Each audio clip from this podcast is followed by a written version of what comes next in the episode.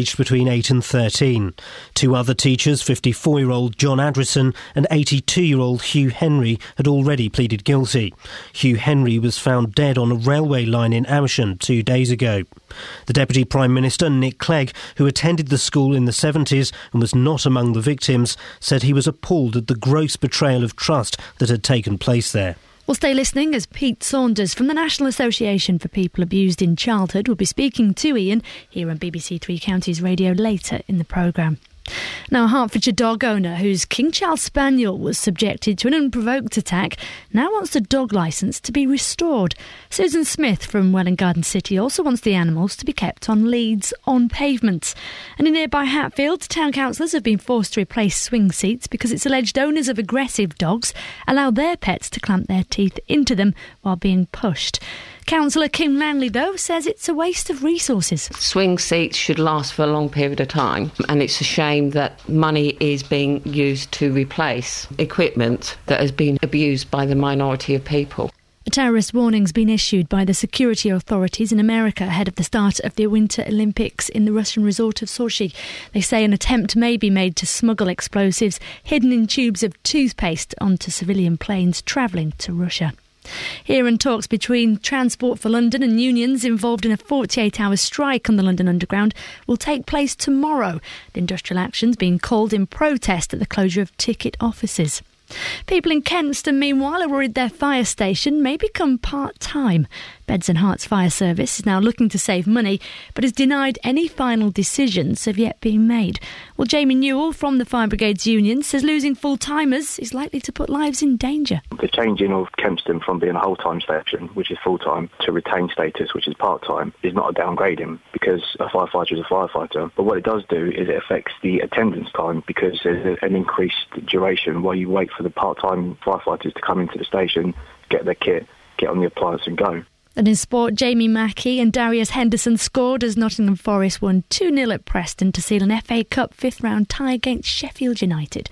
So it is bright to begin with, but then we're going to get lots of rain. Temperatures reaching 9 degrees Celsius. Get the latest news and sport online at bbc.co.uk slash three counties. Now, uh, uh, you are a very, very, if you're nothing else, Serena, you are very honest and direct. Yeah. In certain aspects of your life. Great. Do you, yeah, do you think anybody noticed that I muffed up at the beginning? In a word, yes. Ouch. I've seen the figures. Not many people noticed. Morning, this is Iain Lee, BBC Three Counties Radio. Lots to talk about this morning.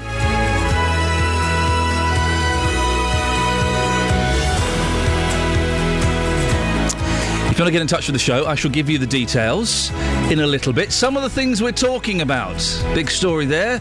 You heard the former head teacher of a Buckinghamshire boys' school be sentenced today for historic child sex offences. We'll have the latest on that.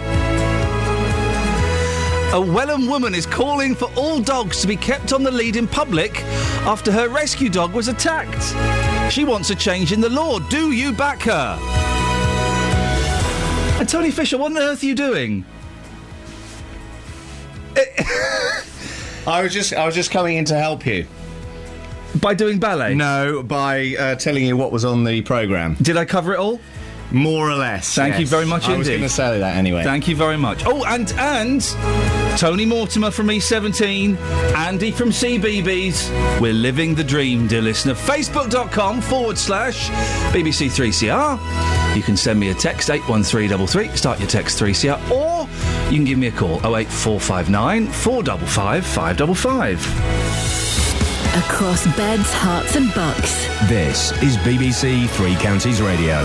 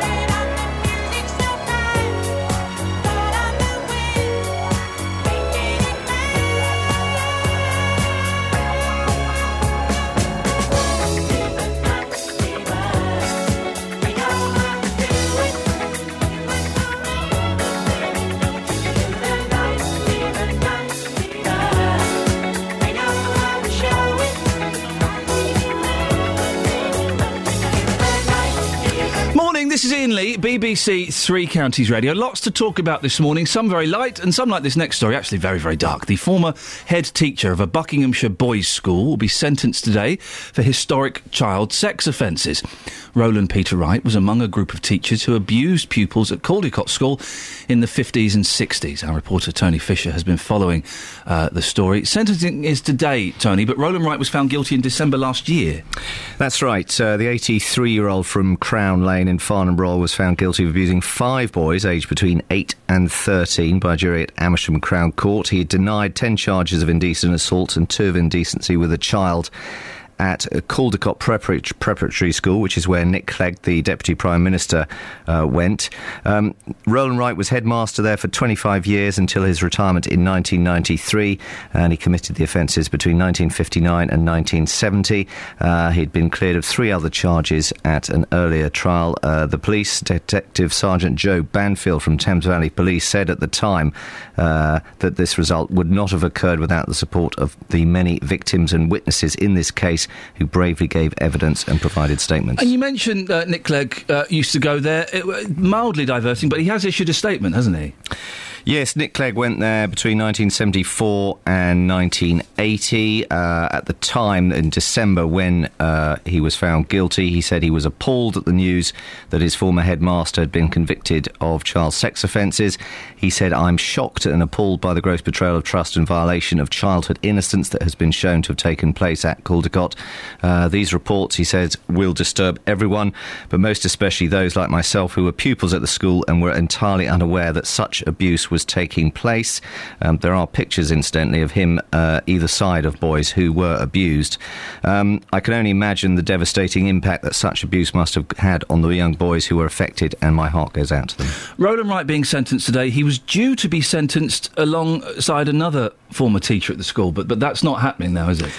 No, that's not happening. 82-year-old uh, Hugh Henry, who lived also in uh, who lived in Amersham in Pomeroy Close, he pleaded guilty to gross indecency with a child and was due to be sentenced with Roland Wright today. However, uh, he was found dead after being struck by a train close to Amersham, Amersham Tube Station around 6:30 on Tuesday night. Um, so two days before he was due to be sentenced, um, and I understand that he leaves behind a wife and daughter. And you were telling me earlier you've been speaking to a former victim of Roland Wright. Yes, Tom Perry, um, who we will hear from after eight o'clock. Uh, he's from Amersham. He attended Caldicott from 1963 to 1970, 1967, and he was the first former pupil to file a complaint against Mr. Roland Wright. Um, he said people are appalled when they hear of sexual abuse. Uh, we we suffered and shocked at the failure of some staff who worked at the school to report what they knew or suspected. Many parents have a mistaken belief that things have changed since our day, and this is our point. This is his point, rather. But still, no law requiring staff working in schools who either suspect or know of abuse to report it to anyone. There's still no law to that effect. Uh, and he says, in this respect, nothing has changed in the last 50 years. Um, he's campaigning under the At Mandate Now uh, banner, saying there should be mandatory reporting of abuse at all schools. And he says the law is urgently required uh, to ensure that schools and other institutional settings make any such reports of known or suspected abuse to the local authority. Now, the government and the NSPCC don't take this line, and we'll be talking to him about this later on. Uh, he said, had mandatory reporting existing when I was abused, I and others who attended this school are confident right would have been stopped long ago. Even as a 10 year old, I question why the captain of rugby, who traditionally sat at Wright's table in the school dining room, took morning tea to his bedroom and often then failed to return to breakfast. My innocent mind could not explain it. I merely thought, that's what I'll do. To, that's what I will have to do if I become captain. Indeed, he said, that's exactly what happened. Tony, thank you very much indeed. A terrible story. 08459 455 555.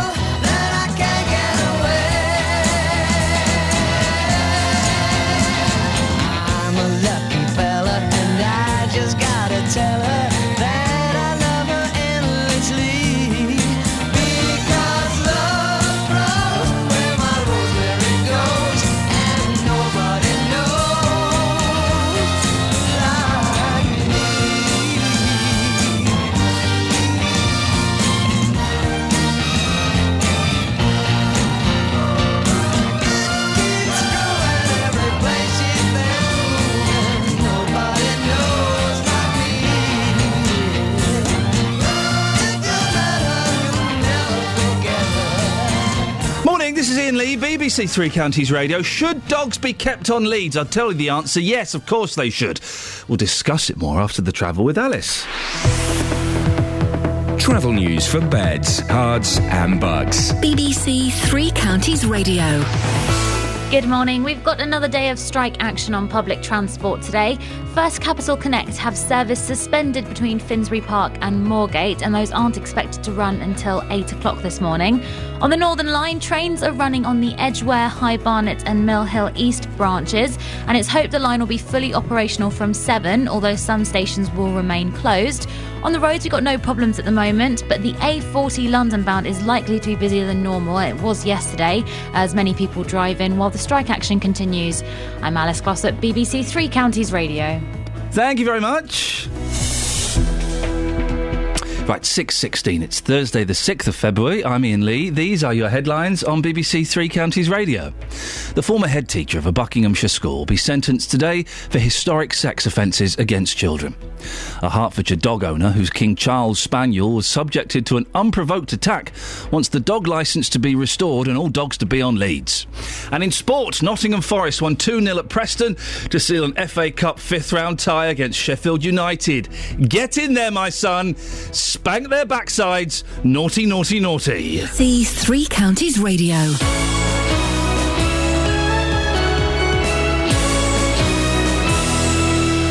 Very macho. Every weekday morning from 9, The JVS Show. Well, whose fault is it that there are so many fat people in this country? It's a horrible word. Jonathan Vernon Smith. But why do you want to kind of tiptoe around the issue? People are people. People aren't fat just because they're big. Tackling your consumer problems. Over the last few months, I've been palmed off every few days. There are some absolute rogues out there Yeah. in the car industry. Tim, I'm going to send uh, Wayne into Yes. you. Let's get some detail and we'll get this sorted out. The JVS Show. Weekdays from 9, BBC Three Counties Radio.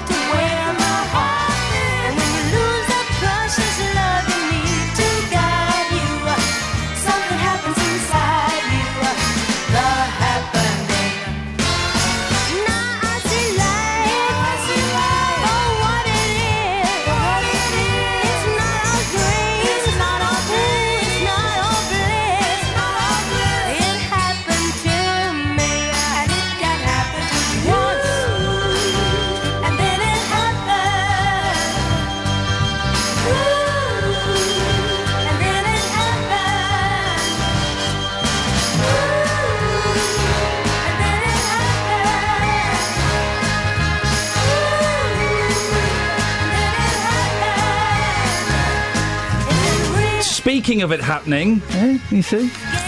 A Hert- there's not really a connection at all. A Hertfordshire woman is calling for a change in the law to force all dog owners to keep their animals on the lead in public. And do you know what, Catherine? She's absolutely correct. I'm supposed to sit on the fence and be impartial. I can't. I've got two young boys, and the number of times we're out in the park or in the high street, and a big, massive dog comes up to them and sniffs them and scares them shouldn't happen. Well, Sue Smith will be pleased to hear that. Good. Well, Susan Smith is who we're talking about. She's from Welwyn Garden City. She also wants the district Council to bring back dog wardens after her King Charles Spaniel was attacked and left needing stitches. The owner was given a stern talking to by police, a stern talking to, but wasn't prosecuted as the dog had no previous. Is this for real? Catherine, you've been looking into this. What, what, what do we know about this dog attack? Well, it happened about a fortnight ago as Susan Smith was walking her dog through Crossway in Welwyn. Another dog came running out of someone's driveway, clamped its jaws around Susan's dog, whose name is Buddy, and a little King Charles Spaniel. Um, Susan said she couldn't free Buddy from the animal's grip and watched in horror as the dog was shaken around, in her words, like a rag doll. When the other dog finally let go, Susan's dog needed stitches. I don't get this thing about the other the, the dog owners not being prosecuted. No, police were called and they came out and spoke to the dog owner. Susan tells us they were given some strong advice, but as the dog hadn't done anything like this before, no further action was taken. Oh, for goodness sakes. Before we go on thinking this is some kind of bull terrier, mastiff sort of dog, we- we're talking about a Labrador here. I don't know whether that makes any difference. But there you go. Uh, Susan is clearly not happy about it. And she feels that there is an increasing threat of this sort of attack because animals are being trained for aggression in her area. She feels dogs are being used as status symbols and potential weapons. And the fairly recent removal of dog wardens in Welwyn as part of cost cutting efforts, she believes is allowing it to continue. She wants them back. So she's contacting Welwyn Hatfield MP Grant Shapps as well as the Borough Council to see what might be done. Um, and she's also pushing for a change in the law that you mentioned there at the top of this story.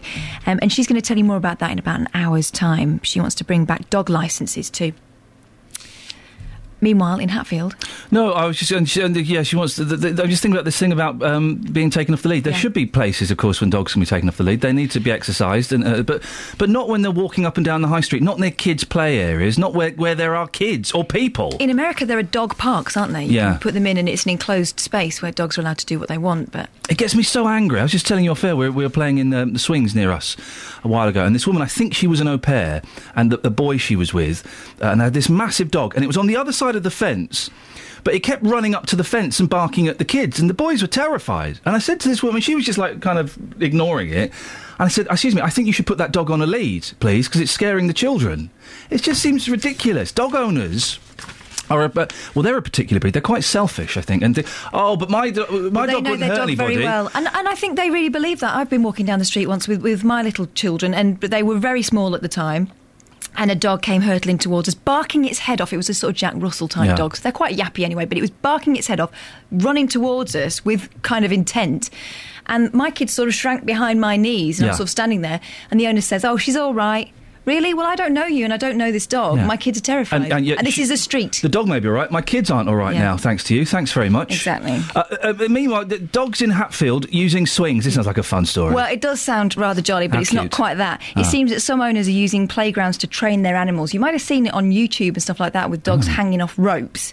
It seems the swing seats in some playgrounds in Hatfield have been damaged by dogs' jaws. The dogs grip on while the owners push them around so that their, their head is strengthened. We're going to be hearing more from one of the town's councillors, Kim Langley, later on. there there can't be anybody listening who disagrees that dogs should be on leads. Pretty much most of the time, we'll we'll find a, we'll find somewhere for them to go off leads, but but they should be. Oh eight four five nine four double five five double five. On a happier note about kids, exciting day today. Very exciting day today, Kelly Betts. Do you know who's coming on the show? Um, have we, have we got more Tony Fisher? No, uh, well probably. We've got Tony Mortimer is coming on at half past eight. That's close. And Andy from CBeebies is coming on. Sorry? Who? Andy Day from CBeebies. Andy's Wild Adventures. It's a brilliant programme. I love it. It's He was a bullfrog yesterday. It was a bullfrog! he had that that foldable spade, didn't he? Yeah. My daughter said, "Why is he getting wet?" I said, "Well, he's in he's in the pond clearly." We um, we didn't see the bullfrog because we had to go and have uh, supper. Oh, he did the point. noise. He did the. Of course he did. We'll, we'll get him to do it on air this morning. Now, my boys are big fans. Your girls are big fans. Yeah, and they think that we're friends. Yeah, well, yeah. That's the other thing. That's what I've said as well. Uh, but so we've got them to record. Basically, this is the toughest interview Andy is ever going to do. We've got them to record the questions. Yeah, not since um, Fearne Cotton interviewed Tony Blair will you hear such probing questions. Do you want to hear one from uh, my eldest? Yeah, go on. Um, let's have this one. How do you get in the other program, Andy? How do you get in the other program? Why the echo? Is that the East Wing That's recording it? well, then I got my uh, my youngest, who's two. I, I wondered if he wanted to ask Andy some questions. Would you like to ask him a question? No. There you go. No So comment. He wasn't that bothered. What about my two-year-old? Where- uh, she's very good. Where- whereabouts, Very mate? Let me she's, find she- those. she's very media friendly. You, uh, mm. I did chase around a bit and sedate her with a cookie. Hang on, what's this? Father Christmas. Here we go. Uh, no, she's number. Uh, okay, let's uh, let's have uh, this one. Okay, so this is your this is your eldest or No, your youngest? Lynn, this she's is the little two. one. Here we go. My favourite mumber is two. What's yours? Fantastic. Favourite mumber? It's the toughest interview he is ever going to face. I hope he's gonna- swatting up. He better be good. We're gonna. I like this. Also, I do. Yeah. I heard Let Loose on the way into work as well. We should get a bit of that on. Yep. We'll have it. We'll have it.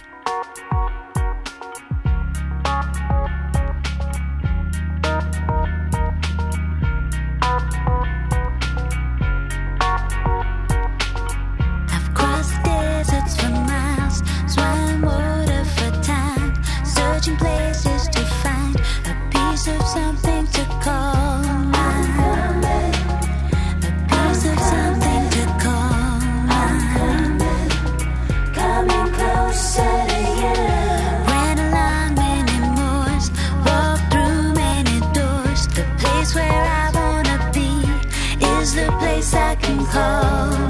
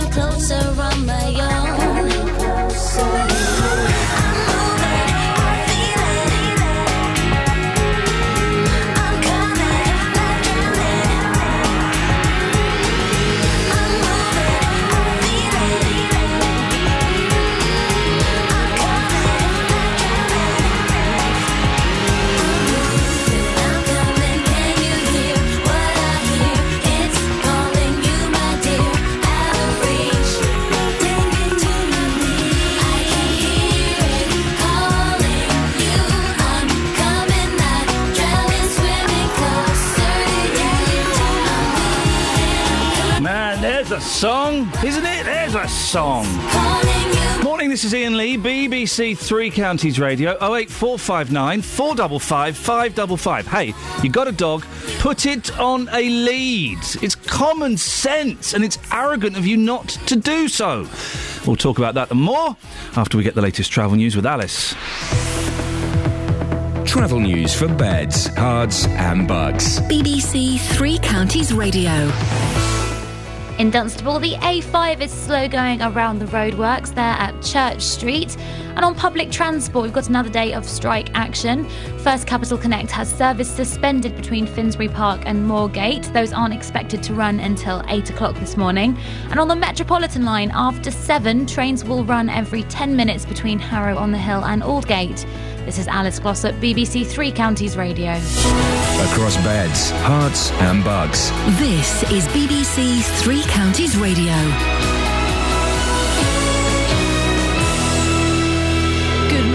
Headlines. I'm Serena Farrow. The former head teacher of a Buckinghamshire school will be sentenced today for historic sex offences against children. Meanwhile, a Hertfordshire dog owner whose King Charles Spaniel was subjected to an unprovoked attack wants the dog licence to be restored.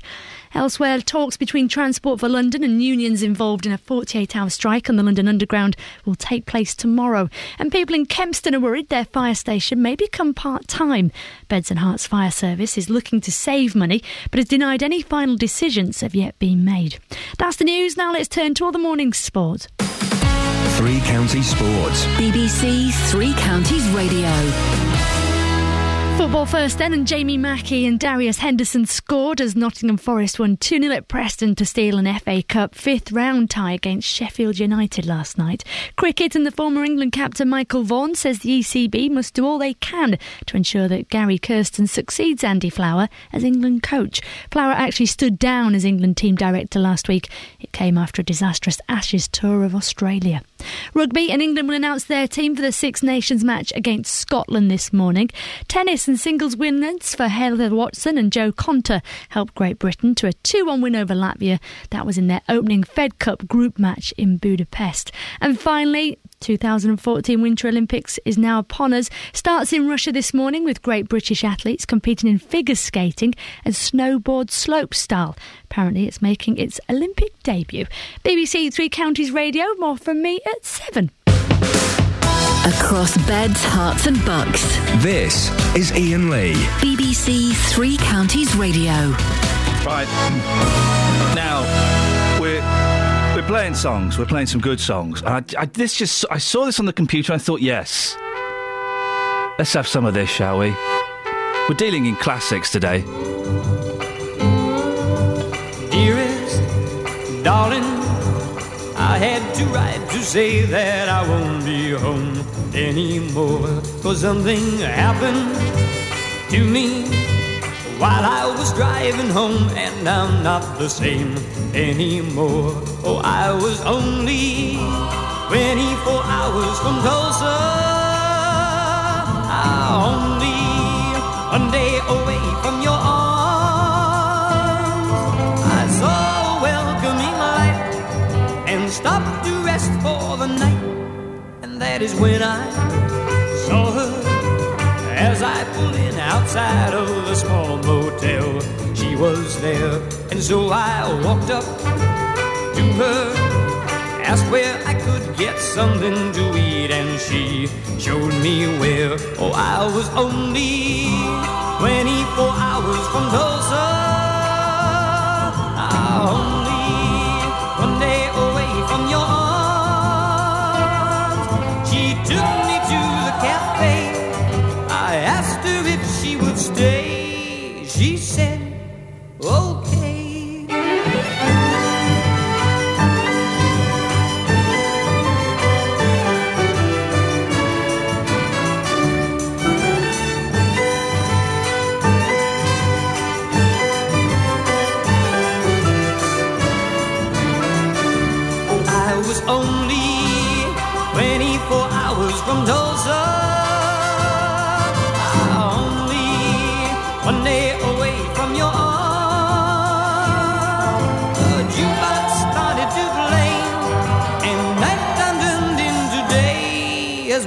dancing closely. All of a sudden, I lost control as I held her charms and I caressed her, kissed her, told her I'd die before I would let her out of my arms. Oh, I was only 24 hours from Tulsa. Ah, Only one day away from your arms.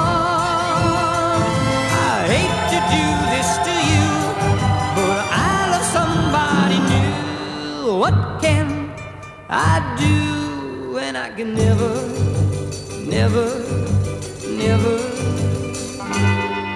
go home again?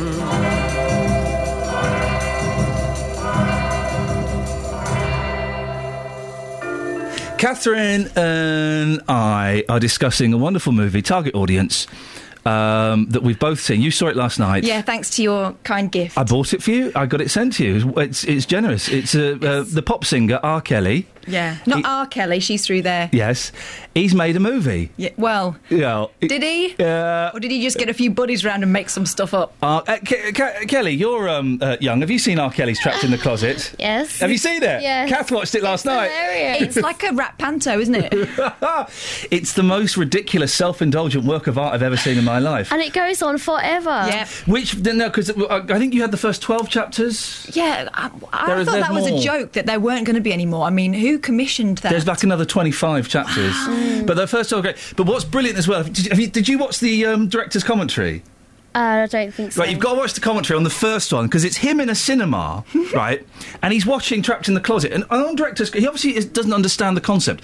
On a director's commentary, they'll tell stories about the making, about what it was like working with that actress, where he got her from. That that day we had, I remember we had uh, prawns for. But he's not. What he's doing is he's watching. He's going, "Hey, that's me." Now in this movie. I'm trapped Oh, in the closet. and he just describes what's happening on screen. I'm trapped in this closet because uh, I've been making out with that lady, but uh, she's not my wife. And he just desc- he just tells you what's happening. If you haven't seen it, imagine this: a GCSE English class, a drama class, right? The girls get put in one group, the boys get put in the other. The girls come up with something, the boys just make something up in two minutes before the end. It's that. It's brilliant. A midget. A In my midget. closet. oh, it's brilliant. Anyway, we've got more serious things to talk I about. I liked it when he did the southern accent for the cop's wife, though. She's saying, "Baby, have a pie." You don't like cherry pie. then I realised she was allergic to cherries. I got to stop the film here because this. What is it? What's that bit? I with got to stop the movie because this bit is so twisted. a midget. A midget. A midget. Jonathan's in Luton. Morning, Jonathan. Uh, yeah, I'm in Biggleswade actually, but yes, I work in Luton. Well done. Good for you, sir. Good for you. I've had a message from Tony Morning, Fisher. The last three minutes of radio is just noise. now, Jonathan. You are a very talented young man. You have taught yourself how to play the pianola. yes, I have indeed, yeah. And you you claim you can play anything just by listening. You listen to it, you can sit down, and with a little bit of kind of working it out, you can play it. Well, yesterday we set you a challenge, didn't we? You did indeed. Can you play Tupac, or as I like to call it, Bruce Hornsby and the Range? Could you play this? We played this to you. We're all miming it here now.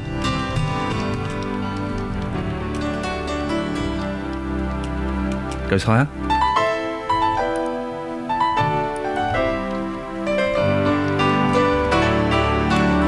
That was the challenge, Jonathan. You've had uh, about 23 hours. Let's hear it. Okay, first things first, my piano is a bit out of key. Oh. oh, here we go. Hey, hang on. Secondly, uh, I spent about an hour doing it last night because I do have a daughter and stuff, so I do have a life. but here we go. This is what I managed to learn just from listening to it, okay? Okay. You hear that okay? Yeah, that sounds great. Okay.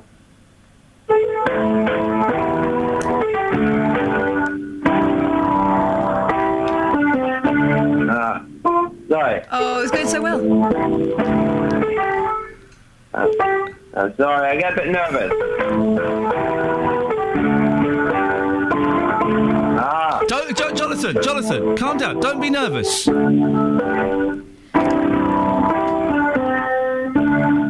Jonathan. Would it help if I wrapped Tupac over it? No, that would that would make things worse.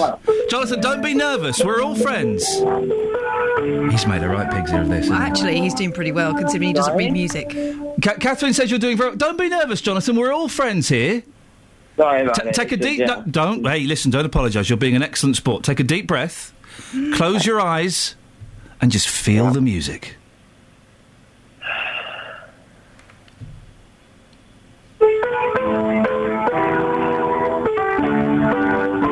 Ah, sorry.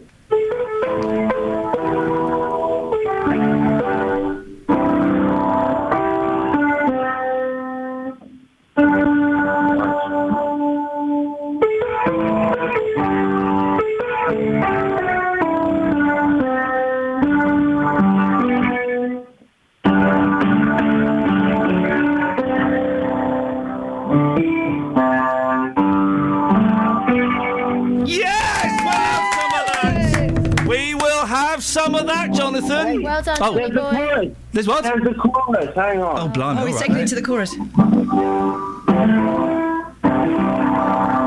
It's just the way it is. I wake up in the morning and I ask myself. Some things will never "Where's- where's change." What did you think about that? Hey, come on, Jonathan. I think you've been a cracking you. sport, and I think if you did that all by yourself, uh, do you do you live with people? Uh, I got my fiance and my uh, daughter. Yeah. Well, I, I apologise to both of them profusely for inflicting that upon them, but I think you did. I thought he was great, wasn't was he? really good. Really good. You're an It was excellent. the time I had. I, I did my best. No, But that's listen- just from listening to it. Jonathan, I, you did a cracking. Did you listen to it at home, or is that just from listening to it on the radio? Yeah, no, no, no. This isn't just. Um, I just uh, went online, one on iTunes, Good and for just you. um, you got it. Yeah. Well, but I- yeah, yeah. I just. Yeah. I'm, I'm deeply envious of your talent. I wish I could. Kelly wants to say something. Kelly. Wow, I mean, he only heard the song yesterday. Yeah, yeah. You played it to him on the radio live, Yep. and that was the first time he had heard it. yeah. Jonathan, Never Jonathan, your voice sounds familiar. Have we met? We have spoken before in the past, yes, a couple of times. Okay, I thought I recognised your voice. Well, listen, Yeah. you're a really good sport, Jonathan. I appreciate your time. Thank you. But the main point I wanted to make Oh, really was yes. the fact that anybody anybody can learn to play the piano. You do not need lessons, and there's the proof. Fantastic. Well, thank you very much, Jonathan. What a good sport, you see. That was really impressive. That's going to inspire Paul Scoins. It might inspire. It might inspire some little kiddie on a car on their way to school as well this morning. That's an hour's work. Yep. Well done. Well, well, we're saying well done to Jonathan. Great stuff. We've got Martin. Is it Martin who's doing it for us next week?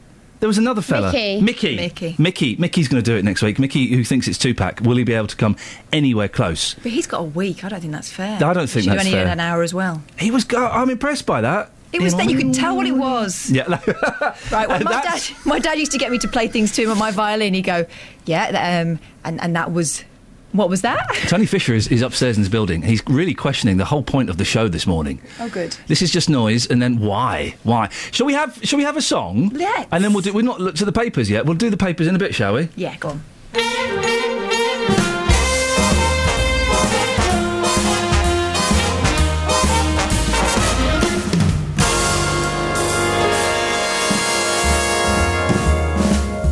Load up on guns and bring your friends. It's fun to lose and to pretend. She's overboard, she's self assured. Oh no, I know a dirty word. Hello, hello, hello, how low? Hello, hello, hello, how low?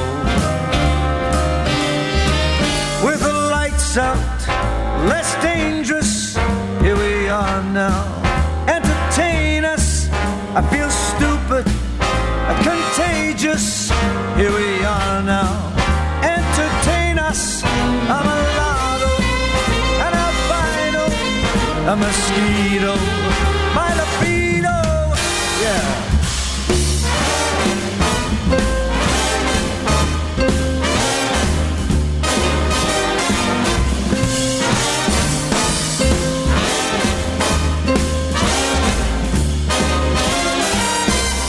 I'm worse at what I do best.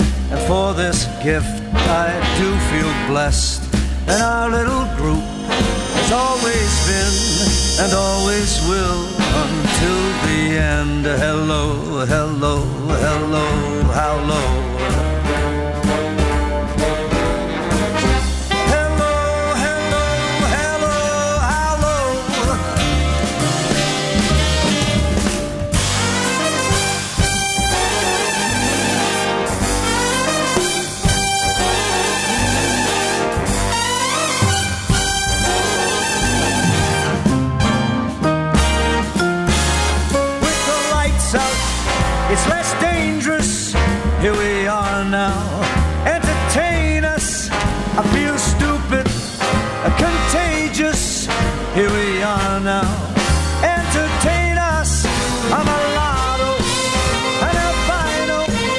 You have got. You have got to love.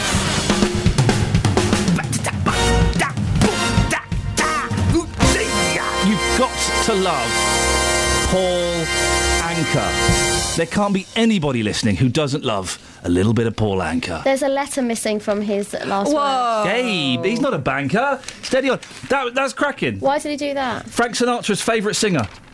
Don't care. Frank Sinatra, the boss. The boss of the corporation. That was he called the head of the corporation. Chairman of the board. That was it. The chairman of the the board, the CEO himself, a number one, old blue eyes. I've got an idea for a phone in. I've not finished the sentence. Wait, I've got an idea for a hmm. phone in. Yes. Songs that should have been left alone. Call me now. 08459 455 How 555. disrespectful. Travel news for beds, cards, and bugs. BBC Three Counties Radio. In Bricketwood, the North Orbital is heavy going at the M25 junction 21A roundabout, and on the speed sensors, the A40 is queuing London bound around Northolt.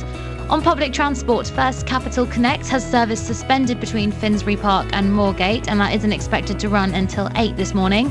On the Northern Line, trains are running on the Edgware, High Barnet, and Mill Hill East branches. Let's hope the line will be fully operational from 7, although some stations will still be closed. This is Alice Glossop, BBC Three Counties Radio. Thank you, Alice. No, thank you, Catherine. It's 6.46. It's Thursday, the 6th of February. I'm Iain Lee. These are your headlines on BBC Three Counties Radio. The former head teacher of a Buckinghamshire school will be sentenced today for historic sex offences against children. Two people have been charged with attempting to smuggle £160,000 worth of cocaine into the UK via Luton Airport. And in sport, the Wim- Winter Olympics start in Russia this morning with great British athletes competing in figure skating and snowboard slope style. Ah. 08459 455 555. Let's get the weather with Elizabeth Rizzini. Beds, Herts and Bucks weather. BBC Three Counties Radio. Hello, very good morning to you. It's going to turn into another very wet day again today, right across the three counties. In fact, we've got a Met Office yellow weather warning. Urging us to, well, be aware that we're, going to see plenty of rain again through the afternoon into the evening. That weather warning is valid not just for today, but also on Friday and on Saturday too. Now, despite all of this, it is a dry early start. It will stay dry through the morning rush hour as well. Uh, perhaps just a few showers around here, but lots of dry weather too. A little bit of brightness.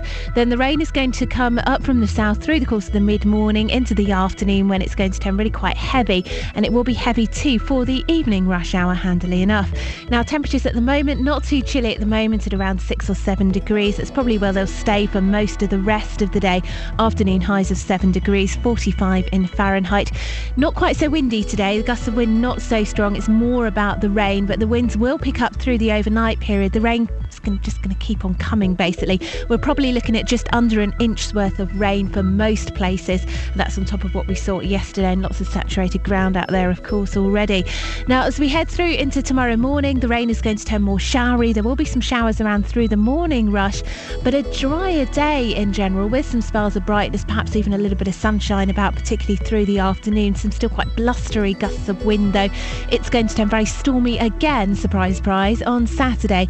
Some strong gusts of wind and more heavy rain in the forecast. That's the weather.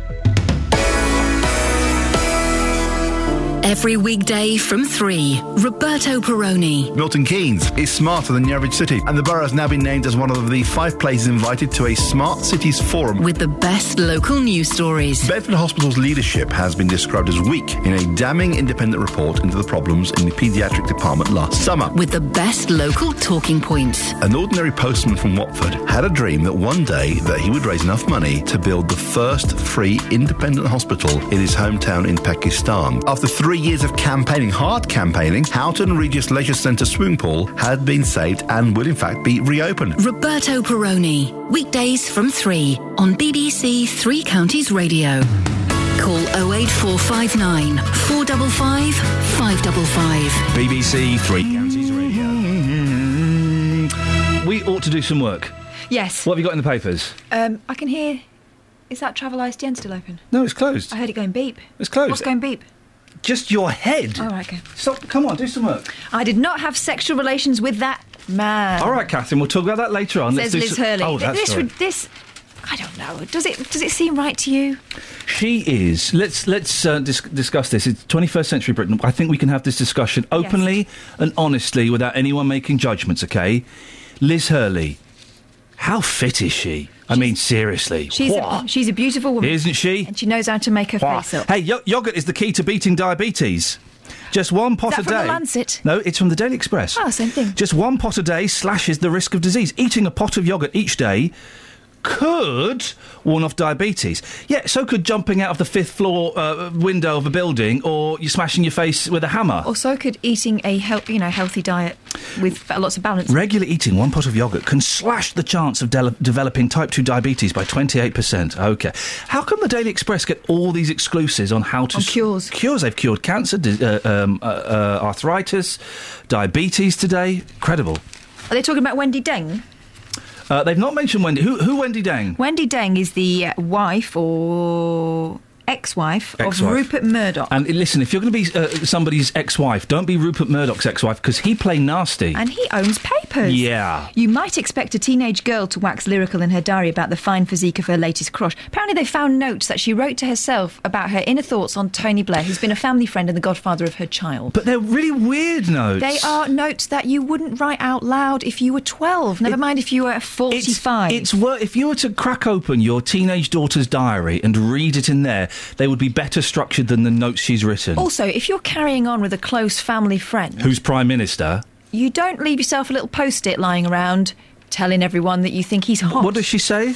Well, she swears a little bit on it, but Oh, it's a mild dear. one. Oh, sugar, oh, sugar. She's not saying sugar. No. Whatever, why am I so missing Tony? Because he's so charming and his clothes are so good. He has such good body and he has really, really good legs. But, and that's not with one T. No. And he's slim, tall, and good skin. Pierced blue eyes, which I love. Love his eyes. Also, I love his power on the stage. Oh, and what else? And what else? And what else? It's hardly Byron. I'm I'm getting a little bit uh, raunched up for TB at the moment. I'm getting a little bit thinking that she didn't write that. Have you seen the picture of that? Um, ha- ha- those two houses that blew up yesterday. Uh, yes, what's left of them? It's inc- well. There's nothing left. Isn't that incredible? An explosion. They think it's a gas explosion, do they? Yes, gas blast terror uh, in Essex. And it was on the news, and I was kind of thinking, well, why is this? Why is this taking up so much? It was on Five Live a lot yesterday. Why is this taking up such big news? And then you see the picture. You see, wow, those houses do not exist anymore. No. It's incredible, and that potential is in all of our homes for that to go wrong. But your home, your house is so much bigger than than that, isn't it? You Yep. see it reduced to a pile of rubble. It's your sanctuary, it's your haven, you know, it's the place you go to and you feel most relaxed and that's Well, it's- completely it's- wiped out. It's where I live. It is. It's, it's actually where I live. It is. It Uh, is. obesity is a matter of self indulgence. It's not a disease. Says who? Says Leo McKinstry, Daily Express columnist. Uh. I used to wonder which milestone of 40 I would reach first, my girth or my age. In the end, there was no contest. Increasing corpulence meant that my waistline was the easy. Basically, saying if you're fat, it's got your fat. fault. He got fat. And now he's get thin, I, I imagine. It's one of those. No, I'm thin again. Tony Blackburn's defiant broadcast of forbidden Cliff Richard songs got him temporarily suspended from his job, did it? So when radio bosses eventually overturned Tony Blackburn of BBC Three Counties Radio, I think you're referring to, yes. You might have expected a grand gesture of gratitude from the singer, but it seems Sir Cliff's idea of a big thank you amounts to half a bottle of champagne. Hey, Cliff Richards. He's got his own vineyard. He could send him a case. Come on, Cliff. Blackburn, now 71, defied controllers at Classic Gold Radio, Classic Gold Radio, in 2004 when he played Summer Holiday after a bout of sunshine. So it was apt. It was the, it was the right time to play it. Despite the ban, which ruled that Sir Cliff's music did not match the station's brand values, the DJ continued to play his tracks because of positive responses from listeners. I love Tony. Isn't he the nicest person He in the world? He's so nice. You know, sometimes you think that's that might be a, a persona. A lot of people Uh-uh. in show business become that thing that's not really real. He's not. He's just a nice bloke. One, one final thing. There's a big advert here in uh, the Express, and it's probably in other papers. Paul Hollywood, get your bacon, and he's doing a tour. There's got to be what 50 dates here. He's playing the Hammersmith Apollo, I think. Paul Hollywood, get your bacon. Join the artisan baker for an evening of fun, stories. Yeah, I bet we won't get all the stories. Demos and audience participation. So hang on, people are going to go to venues such as the Reading Hexagon. I'm trying, trying to see if there are any. Um, I can't spot any local ones, but there will be one, some somewhere.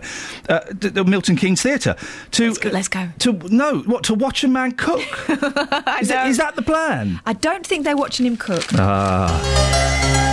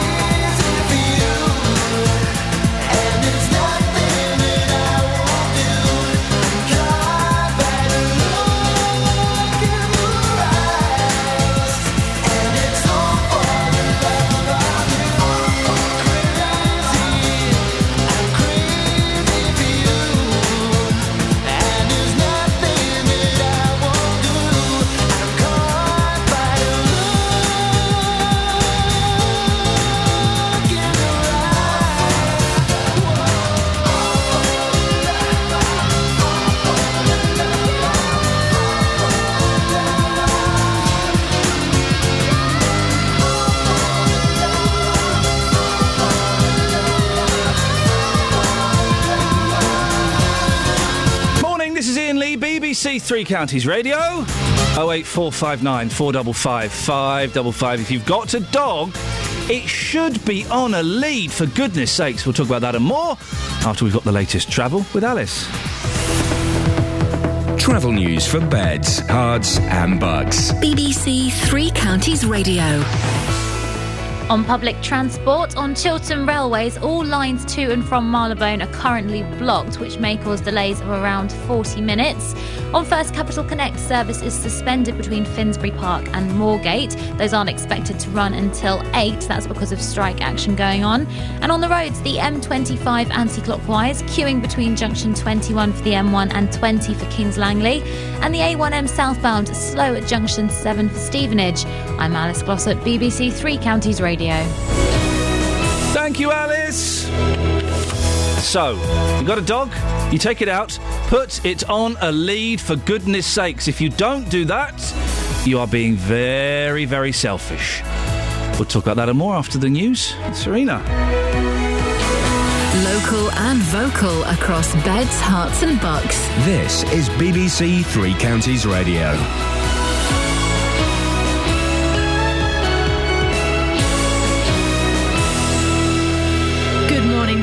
Former Buckinghamshire schoolteacher sentenced for historic sex offences, attempts to smuggle drugs in golf clubs via Luton, and MPs say plastic bag plans are a mess. BBC Three Counties Radio. The former head teacher of Buckinghamshire School will be sentenced today for historic sex offences against children. Roland Peter Wright was amongst a group of teachers who committed the offences at Caldicott School back in the 1950s and 60s. Lee Agnew has more. A jury found Wright guilty of abusing five boys aged between 8 and 13. Two other teachers, 54 year old John Adrison and 82 year old Hugh Henry, had already pleaded guilty. Hugh Henry was found dead on a railway line in Amersham two days ago. The Deputy Prime Minister, Nick Clegg, who attended the school in the 70s and was not among the victims, said he was appalled at the gross betrayal of trust that had taken place there. Well, stay listening for more on this story as Pete Saunders from the National Association for People Abused in Childhood will be speaking to Iain Lee here on BBC Three Counties Radio straight after this bulletin. In other news this morning, a Hertfordshire dog owner wants the dog licence to be restored after hers was brutally attacked. Susan Smith from Welwyn Garden City also wants the animals to be kept on leads on pavements. In nearby Hatfield, town councillors have already been forced to replace swing seats because it's believed owners of aggressive dogs allow their pets to clamp their teeth into them while being pushed, which in turn strengthens their jaws. Councillor Kim Langley says it's a worrying trend. It's a concern on the behavioural of a dog, on teaching the dog how to misbehave in that circumstances, and also it's destroying facilities for young people. I know at least one or two incidences so far, and I feel like it's going to get worse and worse. Two people have been charged with attempting to smuggle cocaine via Luton Airport using golf clubs. Tony Bain, who's 50 from Thurlow Street in Southwark, and 47 year old Yvonne Campbell from Scotland Green Road in Enfield were both arrested on Saturday. They attempted to smuggle the drugs with a potential street value of around £160,000. Now, MPs have accused the government of making a complete mess of plans to charge five pence for a plastic carrier bag. The Environmental Audit Committee now wants biodegradable and paper bags, as well as small shops to be included in the proposals. The Labour MP, Joan Walley, says the current ones are too complicated. They've got a scheme in Wales which seems to be working really well, and that is a single straightforward scheme where there's a charge on every bag. And it just seems to us to be a nonsense to start to exclude paper bags, to exclude biodegradable bags. Sport and the times come. It's the Winter Olympics. They start this morning in Russia with great British athletes competing in figure skating and snowboard slopestyle, which is apparently making its Olympic debut. So it's a bright start, but then we'll have some rain later on. Temperatures at 9 degrees Celsius. Get the latest news and sport online at bbc.co.uk slash three counties.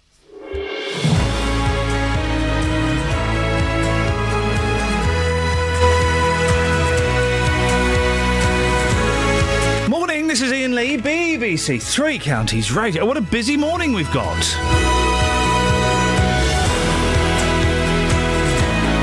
I say busy, I'm just trying to find out what we've got. Hang on, bear with me.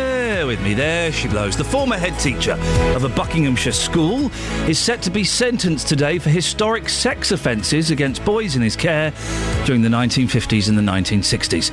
We'll be looking into the changes that have been made to safeguard children since that time.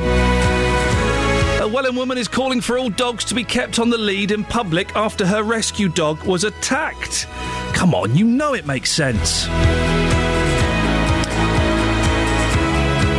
And also, big, sta- big stars on the show today. Tony Mortimer from E17, Andy Day from CBeebies. Oh, I hope Mr. Day is ready for one of the toughest interviews of his life. Because this morning, Andy Day from CBeebies will be facing some of the most ridiculously tough questions he's ever had in his life. Ever had in his life. Facebook.com forward slash BBC3CR. You can send me a text 81333, start your text 3CR, or you can give me a call 08459 455 555. Across beds, herts, and bucks. This is BBC Three Counties Radio. Talk about tough questions. This is this is uh, uh, an example of one of the questions that Andy from CBeebies will be facing. Andy, do you have any doors in your house and any windows? We'll be finding out later on. He was eating some cucumber then. He wouldn't take it out of his mouth, little monkey. We'll be finding out later on if Andy does have any doors in his house and indeed any windows. I, I, he, he said when we wanted to know how many toilets he had in his house, and I thought, no, we're not, we're not going to encourage that sort of behaviour. That's coming up later on in the show. Uh, 08459 455 555 on the subject of. Uh, uh, dogs, should they be on leads? Uh, Karen has texted in. Uh, it's not a bad thing. There are long roving leads, but at least you have overall control. Oh dear. My six month old kitten was killed by four dogs being walked off the lead some years back. In Welwyn Garden City, police couldn't do a thing. I was worried for a child's safety. 08459 455 555 is the telephone number if you want to give me a call. Now, the former head teacher of a school in Buckinghamshire will be sentenced today for historic sex offences against children. Roland Peter Wright was among a group of teachers who committed the offences at Caldicott School in the 50s and the 60s. Um, another uh, teacher who committed the offences was Hugh Henry, who was found dead on a railway line in Amersham two days ago. I'm joined now by Peter Saunders from NAPAC, the National Association for People Abused in Childhood. Morning, Peter. Good morning, Iain. This is uh, a very high profile case, not, not uh, least because uh, it, slightly disconnected, but Nick Clegg also went to this school at some point. I, I- I guess this sends out an important message, doesn't it? It, it most certainly does, and I think it was very appropriate listening to the voice of that little chap you referred to as the little monkey earlier. Yes, my little boy, yes. Which is exactly how childhood should be. You know, it's fun, laughter, love, nurturing, and the best possible start because the rest of the life is going to be a challenge. When children are abused, they have to live with the consequences for the rest of their life.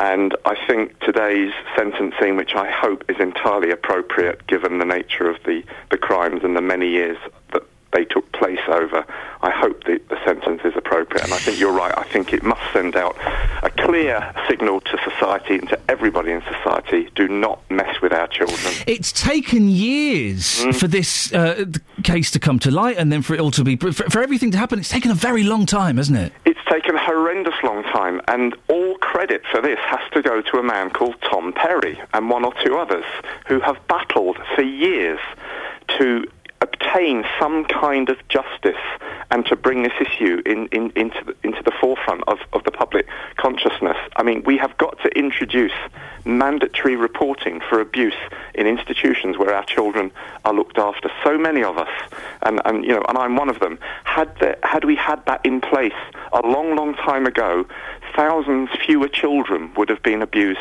today, Iain. And we've got. God knows why the government are not introducing this.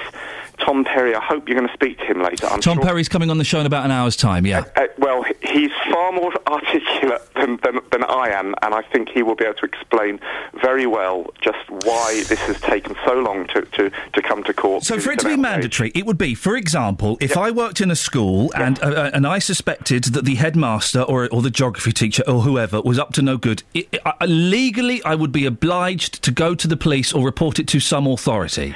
Absolutely. And that's not the case at the moment. It's not the case, and most people can't even believe that that's not the case at the moment. And even teachers who I know, and I know quite a few, are appalled that this is not a legal requirement because obviously most would do that. But in this country, people who uh, you know, report such matters are, are, are, whistle, are labelled whistleblowers and they're looked down upon and their careers are affected. And we're not talking about just an, an idle rumour, you know, "Oh, I suspect something's going on. If, you know, we know the difference. A, a teacher knows the difference between something that is just speculative and something which is clearly wrong. Do they always, Peter? Do they? uh, We've we've talked about this before. I think. Do, do they always? Suppose. I mean, supposing. I thought, oh, Mr. Smith, he's a, he's a little bit dodgy, but uh, I've got no evidence. I've got no facts. I, I, I don't know enough. It would be disastrous for me to report that Mr. Smith was a paedophile when maybe he was just a little bit odd. Absolutely, and we're not talking about reporting people who are odd. We're talking about witnessed or known child abuse. It is. Uh, I mean, e- even if it were mandatory, it, people still feel a reluctance, don't they, to come forward? Why is that? There, I mean, there's many different reasons for that. It, it, it is complex. I've already mentioned a couple of people feeling threatened and people feeling that you know what if they get it wrong, etc., etc. But it's actually really about a change of a change of culture and the way we treat children generally. In, in, in, in our society and in many societies around the world where children are still seen as the sort of the chattels of the family, you don't interfere, and if something's going on, more often than not, we actually blame the child. You know, I mean, it, there are so many cases where, where, where children, and children historically and still today find it extremely difficult to speak out. And why should mm. they have to speak out? Because it should not be happening to them. But if an adult knows or sus- uh, is strongly suspicious of something going on, and I mean, as I say, not just mere rumour, because we, we can't, as, as my friend Esther Rantzen says, rumours can go around the world before the truth gets off the starting block. We're talking about things that are known, and if we don't do something about it, then we have to pay the consequences. And I, I, I can't think of too many people, as I say, apart from the establishment, the government, and the big child protection charities, but every survivor organisation I know, and every survivor, and I've been in this world of working with and supporting survivors for 18 years, every single person has said, if only there had been something like mandatory reporting for the abuse that occurred hmm. at my school, in my care home, etc., etc., I might not be in the mess I'm in today. Two things that strike me as um, I mean, A, A, it's disappointing this ever happened, but that strike me disappointing about what's happening at the moment is uh, Mr. Henry uh, killed himself, yes. so he won't face justice. Absolutely. Uh, and Mr. Wright, if I've got, got this correct, he's going to be appealing. I, I have no doubt whatsoever. I mean, Uh, th- that that must be. I mean, th- that's that's disappointing. That that one has got has got away with it by jumping in front of a train, and the other one can't put his hands up and say, "I was wrong." He's still fighting. He's, he's still he's still fighting, and, and this is a man who I understand. If, if I could be wrong, but I believe he still lives very close to the premises of the school. It's an area I know very very well. I grew up there. I know. Yeah, I know it very well. And I, and I find I find that, and, and again, this is just reflective of the society that we live in. That somehow these, you know, some people listening in, most people, thank God, won't think this, but some people will be listening and will be thinking, oh, he's an old man, and, or maybe had a bit of a weakness. We're talking about child rapists, child abusers, and as for the man who took his own life, um, I normally, as a Christian, have every sympathy for a personal tragedy like that. But in this case, the only person I really feel devastated for is the poor driver of the train mm. and his family because he's going to mm. live with this. And I think what that man did was another act of evil. And it was, as you said, a way of escaping justice. And uh, we, we hear that again, time and time again, that child abusers will take the easy way out. It, it seems to me, from cases like this and from from other cases, and I, I, I watched uh, a program. You mentioned Esther Rantzen. I watched a program years ago. She was on with a paedophile who was being interviewed. It was horrific. It was fascinating at the same time. Yes. Um, is that they that, that, that often don't think they've done anything wrong. It's not me that's done anything wrong. It's the kids that have done something wrong, or it's society that's wrong for not recognising it. They, very rarely do the perpetrators of these crimes uh, accept that what they have done is awful. Well, again, I think you're right in some circumstances and with some abusers, but with others, they know very well what they're doing, and they know very well that what they're doing is entirely wrong, and I would say evil. Mm. And I've been, you know, I mean, NAPAC, you'd be surprised the calls we get from all sorts of places. And I've recently been talking to a, a paedophile um, because I, I, I figure talking to somebody is, is, is possibly keeping them safe, if you see what I mean. I mean, keeping children safe. Yep. So we need to engage with people who are brave enough, let's be honest, to say, yes, I, I have an issue, um, and this particular individual that I have been speaking to, um, you know, he recognises the damage that he would do were he to act out what he wants to act out. But he needs some kind of help. And I, I would say that we've got to look at for, for, for, for, the, for the proportion, that tiny proportion of the population who hold a significant threat to our children. We've got to take that very seriously and we've got to possibly look at tagging, monitoring people, and, and whatever this man is sentenced to today, I know he'll probably totter into court on his, on, on his walking sticks and, and, and, and look decrepit.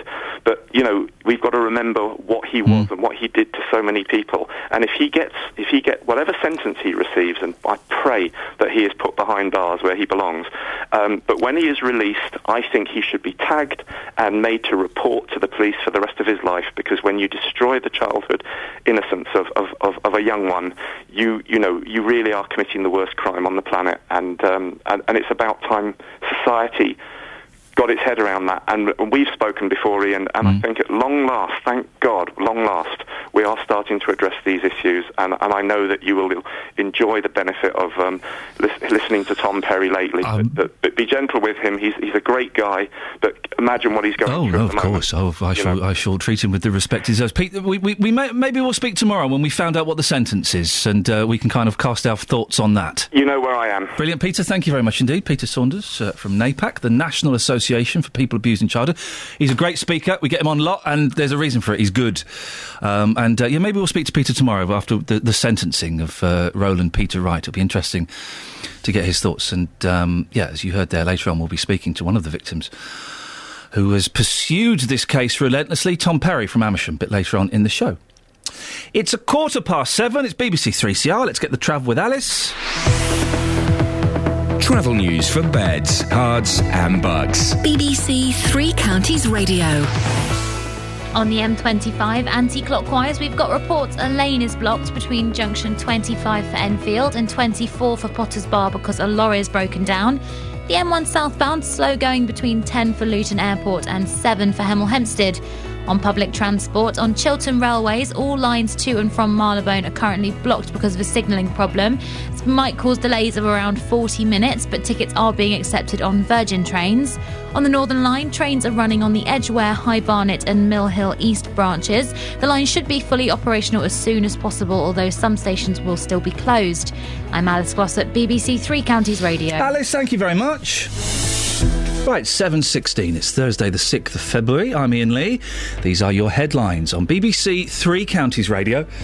A former head teacher will be sentenced today after he was found guilty of historic sex offences against children at a Buckinghamshire school. A Hertfordshire woman whose pet was brutally attacked wants the dog licence to be restored. And in sport, Nottingham Forest beat Preston 2 0 to seal an FA Cup fifth round tie against Sheffield United. BBC Three Counties Radio.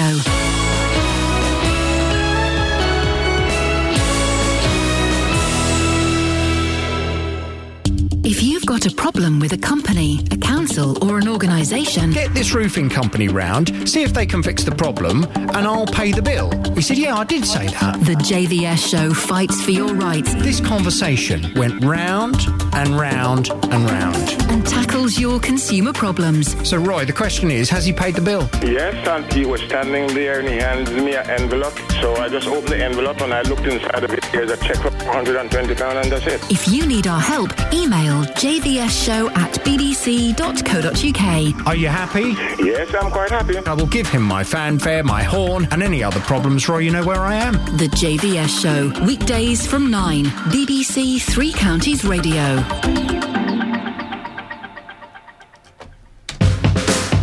Across beds, herts, and bucks. This is Iain Lee. BBC Three Counties Radio.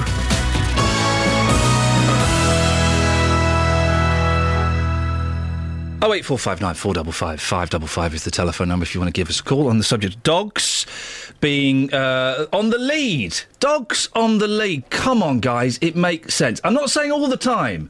We will have to find a compromise. We'll have to find a park that is just for dogs. We'll find a space that's just for dogs. But when you're walking about in the street, when you're near the playground, where you're in, in parks where there are kids, you've got to put your dog on the lead. I don't care if it's a massive rotty or a tiny little Yorkie. You've got to put it on a lead. Rob says on Facebook, I think all dogs, regardless of how well trained they are, should be on leads in public. Boom, you're right. Gary says, put your dog on a lead at all times in a public place or be fa- fined. Sounds good to me. And ban all horses from public roads too. What? Ashley says, uh, no, I've got a year old bulldog and he's so good, I keep him off the lead as much as I can and give him as much freedom, all about training. The worst dog are those little yuppie ones, little dog syndrome. He just wants to play and live as he should. Oh, Ashley. Oh, Ashley, you're so selfish and indeed so wrong. The reason we're talking about this is because a Hertfordshire woman uh, is calling for a change in the law to force all dog owners to keep their animals on the lead in public. Susan Smith from Welwyn Garden City also wants the District Council to bring back dog wardens after her King Charles Spaniel was attacked and was left needing stitches. Meanwhile, Hatfield Town Councils had to replace playground equipment because some dog owners are using the swings to strengthen their dog's jaws. Well, in a moment, we'll hear from uh, Hatfield Town Councillor Kim Langley. But first of all, let's talk to Susan Smith. Morning, Susan. Good morning. Uh, Hi. what happened to, you? What, what, what is your dog buddy? What, what brand is it and what happened? He's uh, King Charles uh, Spaniel. Okay, beautiful little rescue dog. Yep. Yeah, he's he is a small dog. And what happened? I was walking along um, a pedestrian uh, uh, you know, road um, with him on the lead, under control as he should be, and I walked past the driveway, and the dog leapt out on on the driveway and just mauled him. It wasn't just a dog snapping; it was a full-on attack. And it's obviously left him needing veterinary treatment, and us both really shaken up. And, and yeah, he's a nervous dog anyway. Um, we haven't had him that long, had him two months. So I'm having to go to back to basics with him, trying to get him to trust, etc.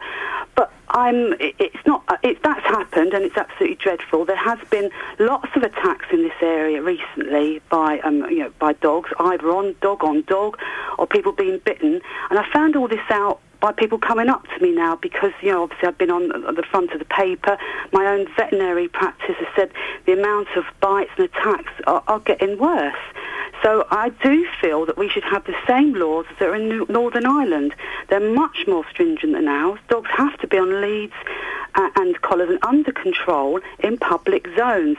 And there's plenty of other open spaces people want to go and let their dogs off to go. But in certain places, I think that dogs, and certainly on, on the pavements, dogs should be under full control. Susan, we've got an email from uh, uh, another Ian. Uh, my dog needs a run off his lead every day or he would get fat. And dogs do need exercise. They do need to run free, don't they? I absolutely agree. Listen, I'm not bashing. M- The majority of people with dogs are fine, but there are an awful lot out of there, people out there that don't have their dogs under control. But I appreciate he thinks his dog's 100% safe.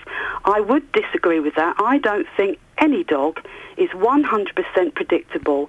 And they are animals, they're not humans. And I think sometimes people's over, they, they love their dogs, we all love our dogs, but they are animals, they're not humans. And we've got to stop making us not thinking that these dogs think like us. They don't have the same rationale as us, they don't think like us, and their instincts will come into force. And, and that's what I would say to him. There's plenty of other open spaces. So where, where, where would you suggest then, Susan? That, that, that, that, so you, you want dogs to wear leads where? On the pavement? On the pavement, uh, as, they, um, as they're made to do in Northern Ireland, definitely on the pavement. Yep. Um, some public parks, not all of them, but some should be dog free completely, and that's up to Welwyn Garden and Hatfield to put in bylaws. I've asked them to do this. I haven't yet got my uh, petition um, online yet, but I intend to. Um, but they've already written back to me and said bylaws are very hard um, to enforce.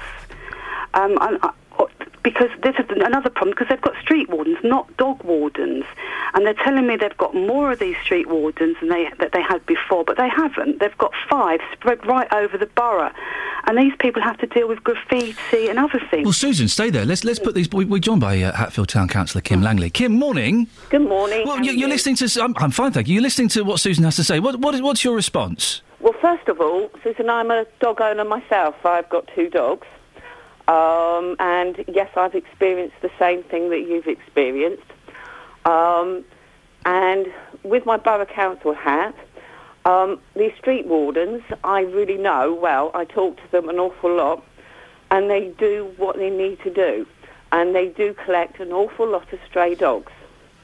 Um, and I'm actually proud of the work that they're doing. Um, it is a positive note. It's the fact that we're not calling them dog wardens, we're calling them street wardens. Yes, they deal with other issues, but they are very fully trained of dealing with stray dogs. So that's a very good positive thing that's come out of Is it true, or is this is this an urban myth, Kim? They can only take dogs that are tied up. They can only take dogs that are tied up Oh. because um, you've got a dog running around. Yeah. Now, this is where the town council, and this is my town council hat on, um, Carrie Lloyd, our clerk, is working extremely hard um, to get things running smoothly in respect to what is classified as a dangerous dog, um, where it goes down to the street wardens, where it should go to the police, and going from there. So things are moving in a forward wa- direction. What about dogs on leads, Kim? This is what Susan wants. the Dogs on leads. paths, I, I agree. But how do you implement that law? That law sh- um, should come, I think, from um, Parliament because what we're having in Hatfield, in the borough, is not unique. It's happening nationwide.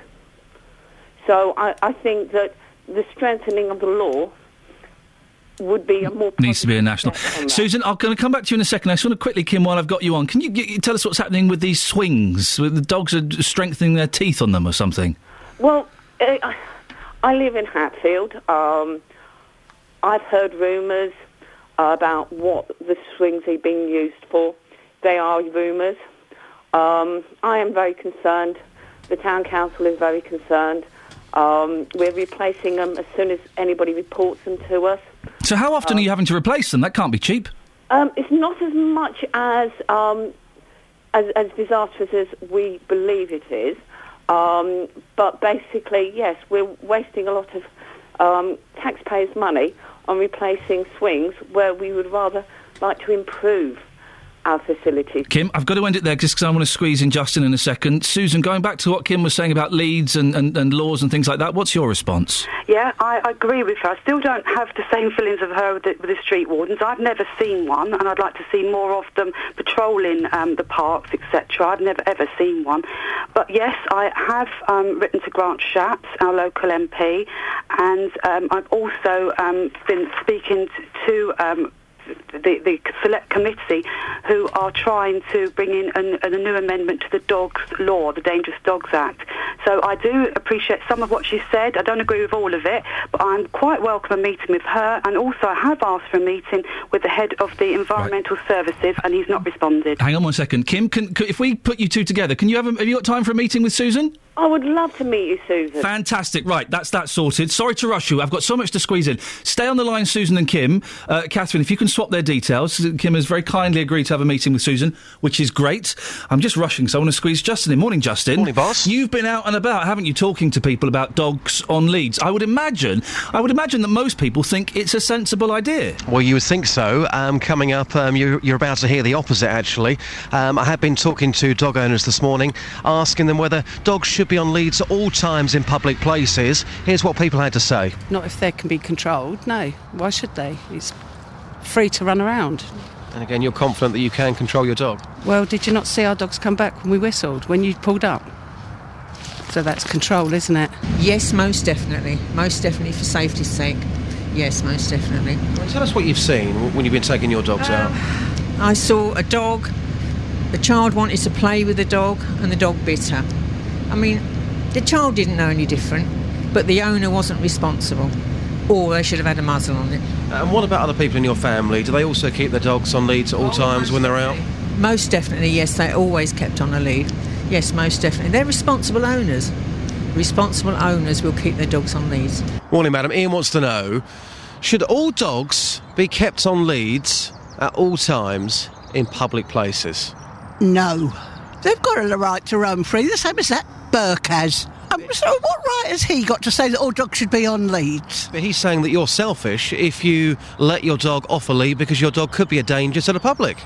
If we were out on the roads, yes. But in a park, where there's no cars, no nothing, no. But there's no people, though, isn't there? Yeah, well, if you leave the dog alone, the dog will leave you alone. How many times have you been in a park and a dog has come up to you? I'm sorry, I'll be quite honest with you all the time. Does that not scare you? No. But then again, a dog coming up to you or anybody else for whatever reason, they may take a dislike to you and they could attack you. Surely you can see that. No. A dog will not attack you unless it is provoked. Seriously. Honestly, God's honest truth. There has got to be a reason. The same as there's got to be a reason for you to take it out on somebody. Are you living in a fantasy world with that attitude, saying that a dog won't attack unless provoked? Come on. No, I don't think so. Yeah, yes, I do. What was that? You doing a voice at the end, Justin? Uh, what sort of voice? That, that- were you pretending to be an old lady then? no, not at all. Um, Is she for real? A, she called me a Burke. Well, uh, yeah. you should have a point there. But d- d- a dog will only attack you if you provoke it. Absolutely staggering views. You know, as, as I put to that lady there at the Yeah. end, are you living in a fantasy world? Um, she doesn't believe so. She clearly sees the good in people and the good in animals. At the end of the day, we get this every single time in. People saying to me, my dog, he's absolutely lovely. Look at him. He wouldn't hurt anybody. Well, I'm sorry, but you just don't know, do you? Justin, thank you very much. I'm shocked by that last. Uh, I'm shocked by quite a lot of those points there. Come on, dogs should be on leads. Not all the time. We'll have a couple of special parks where they can play, some fenced off areas where they can run around wild. But on the street, near the kiddies' play area, the dog has to be on a lead. Travel news for beds, cards, and bugs. BBC Three Counties Radio. We had a call from Adrian on the M25 anti clockwise. A lane is blocked between 25 for Enfield and junction 24 for Potters Bar because a lorry's broken down. The M1 southbound very slow going between junction 10 for Luton Airport and 9 for Redbourn. On the speed sensors, the A40 London bound really struggling today. Queues between Ickenham and Wembley at the moment. On public transport, Chiltern Railways has all lines to and from Marylebone blocked at the moment because of a signalling problem. Tickets are being accepted by Virgin Trains though. On the Northern Line, trains are running now, although some stations remain closed. This is Alice Glossop, BBC Three Counties Radio. Across beds, herts, and bugs. This is BBC Three Counties Radio.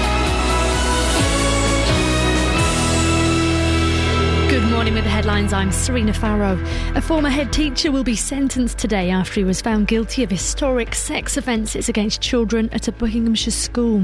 Elsewhere, a Hertfordshire woman, as we've just been hearing, whose pet was brutally attacked, wants the dog licence to be restored. Elsewhere, the security authorities in America say terrorists may try to smuggle explosives in tubes of toothpaste on planes flying to Russia. A US official says they may be used to put together a bomb on a flight or upon arriving at the Winter Olympics. And people in Kempston are worried their fire station may become part time. Beds and Herts Fire Service is looking to save money, but say nothing's been set in stone as yet. Then the news, then headlines. Let's move to the morning sport. Three Counties Sports. BBC Three Counties Radio. Nottingham Forest beat Preston 2 0 to seal an FA Cup fifth round tie against Sheffield United last night. Forest manager is Billy Davies. Well, we've played lots of games this season where we've dominated so many games and not come away with the points that we should have won. Tonight it was the opposite. Tonight we didn't play well. Tonight we didn't pass the ball well. Tonight we didn't compete well enough. And quite simple. The home team deserved to win the match. The home team were better than what we were. And uh, a lot of credit to the home team for doing what they're doing. Cricket now, and the former England captain Michael Vaughan says the ECB must do all they can to ensure Gary Kirsten succeeds Andy Flower as England coach. Vaughan also doesn't hold out much hope for the success of England at the T20 World Cup either. You've got to remember, they say they're moving f- for the future. We've got a World Cup in five weeks. A World Cup that England have won only two times ago. I But they don't, think England have, I don't think England have got any chance. Staying on the subject of England, this time rugby though, they'll announce their team for the Six Nations match against Scotland this morning. Tennis now and singles wins for Heather Watson and Jo Konta helped Great Britain to a 2 1 win over Latvia. That was in their opening Fed Cup group match in Budapest. And finally, the 2014 Winter Olympics start in Russia this morning with great British athletes competing in figure skating and snowboard slopestyle, which is making its Olympic debut. BBC Three Counties Radio, more from me at 8. Serena Marrow. Yeah. No, one of our listeners, Scott, um, about a year ago, made um, vegetable names out of all of the members of the team. The Um. only one, oh, I was Ian Leake. The only other one I can remember Genius. was yeah. The only other one I can remember was Sophie Solariak. Yep. I can't remember any of the others, but he's just he's just tweeted me Serena Marrow. There's another one. He's picking up a conversation from a year ago. Deary me. He's got nothing better to do. No. I'll No. give him something to do.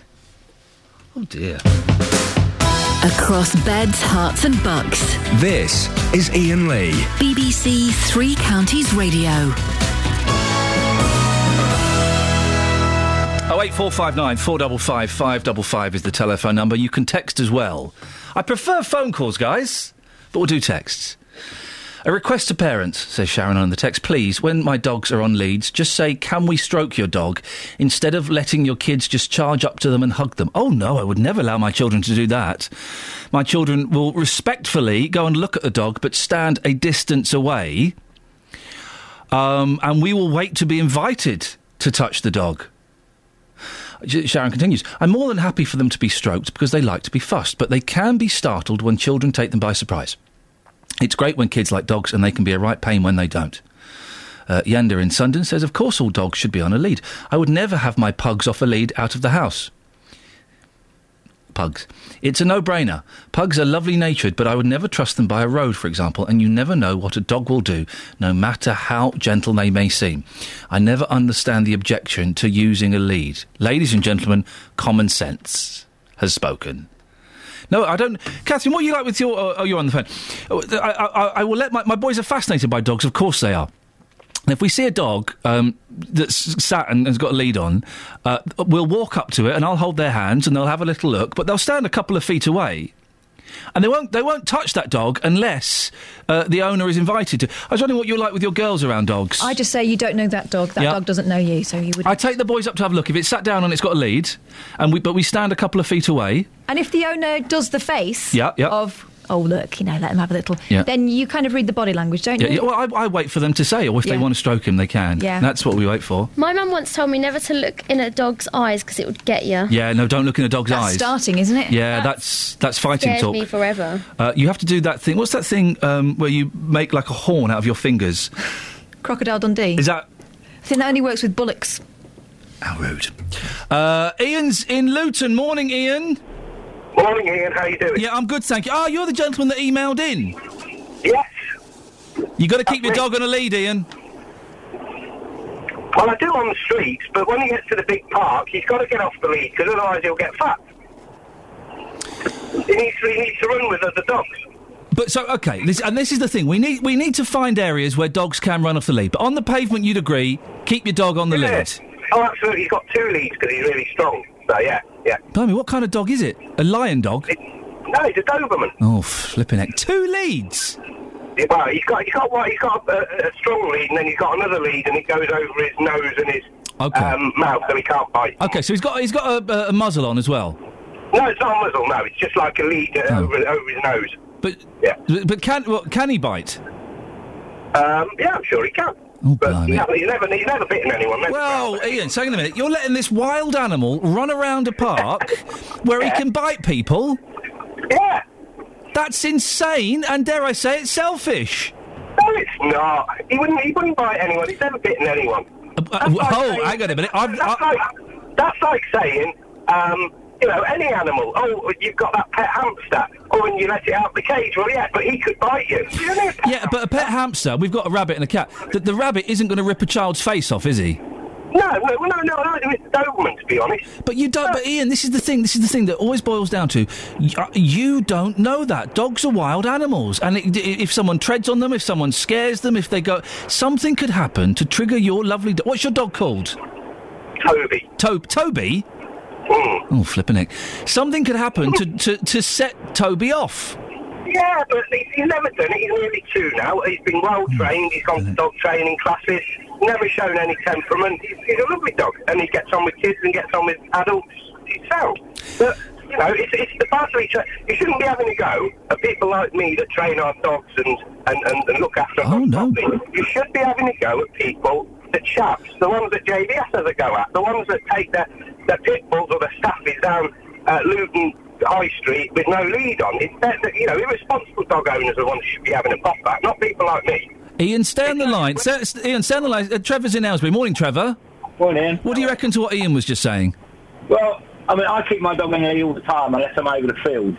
But um, he's been nipped a few times off other dogs. Yeah. And the owner said, oh, yeah, he doesn't like dogs. So, well, one, why is it off the lead? And two, if you know it bites other dogs, why hasn't it got a muzzle on? Because it could have been a child. You know, if you get, I mean, a lot of owners, um, most, most of the dogs are, are really well behaved and all off the leads over the fields. But there's always, there's a couple over there that dogs will bite other dogs. So, Oh, and they're, they're the always small ones, aren't they, Trevor? They're always the small ones, the little Jack Russells and things. Well, the ones that went for mine when he was uh, when he was first being walked, they were all um, they were all small dogs. They were all little terriers. But um, he's, been, he's, got a couple, he's had a couple of big dogs go for him as well. And um, and you get the owner says, "Oh, we've never done that before." Well, that's because it's a wild animal. It will do what it wants to do. So it doesn't matter how well you train it, it will turn because we've had it before when the dog snapped and, and the owner said, "Oh, we've never done that before." It just goes to prove it's a wild animal. It will do what it wants to do. My dog wouldn't turn. I'll tell you that. But now. this, but Ian, you but don't you know say that, do you? I can't say that. I can say that. With, I can say that with complete confidence. My dog wouldn't turn. Yeah, but one, I've had the same where, where a dog turns and the owner says he's never done that before. Well, that dog has turned. It's never done it before, but it has done it. It's done it now. So we could, we, we, this is this is an argument that's gone forever because it's one that you know anything could turn. A rabbit could turn. Um, a child could turn. You know, um, just just don't pick on poor dogs that. Um, with responsible owners, because it's the irresponsible owners. When you have a, di- a, a dog kill a child, it's always um, a, a dog, something like that. It's a, it's somebody that's got an irresponsible owner that doesn't look after it, probably doesn't walk it. it you shouldn't be having a pop at the, the, the responsible dog owners all the time. All right, chaps, listen, thank you very much indeed. Ian in Luton, Trevor in Aylesbury, 08459 455 555 is the telephone number. Your thoughts on that? I'm not having a go at the responsible dog owners. I don't think, Ian, obviously you feel that I am. I don't think I am. I'm just saying, uh, and you do sound very responsible. I'm just saying, actually, maybe be a little bit more responsible. Really. And, and it, it does wind me up. That's too strong.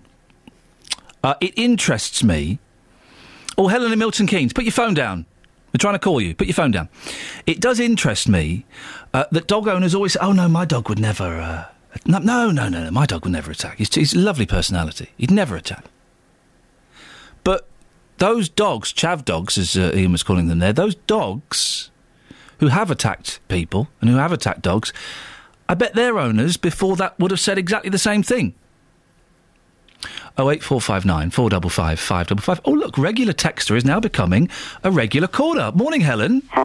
It's nice to hear you again. Thank you. How are you? Now, yeah, I'm good, thank you. Dogs on leads, what do you reckon? I think they should be kept on leads. I've got two. I've got a dog that um, it was. I've had it 16 years. He's a really old dog, and um, I've got a little Wessex one. But they're both kept on leads. But my more thing that annoys me is I take my dogs for a walk, and that but with dogs, you have do have a lot of responsibilities. When my son was nine years old, he, and that both my sons wanted to join the, in the forces. I told you I've got one of the sons that's in there, but the other one couldn't join. And the reason he couldn't join was because his grandmother, when she was alive, took him to the park, and he fell over. He had a cut on his arm, but he fell in some dog's mess. Oh no. He was in hospital in intensive care for five days. Oh, he has to now wear glasses. He has the shakes all the time, and it ruined his life because he cannot go in the air force. So what? So what? The, the, he, he has to because I've heard this and I wasn't sure if this was true or not. Yes, that that it dogs is. poo He can. was- his skin all joined together, everything. He looked like a fishman. He really did, and I've got all the paperwork and everything to go with it.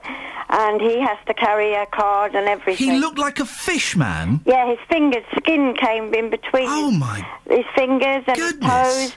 He was in intensive care. We really thought, and all it was because he landed in the children's play area where the swings and that were. You know. Yeah. He fell over and he landed in dog's mess. Somebody let their dog go in the children's play area, and where I walk my dogs in Milton Keynes, they don't. It is a park, and it is where children play football and everything. I've seen pet people let their dogs mess, and they just walk off.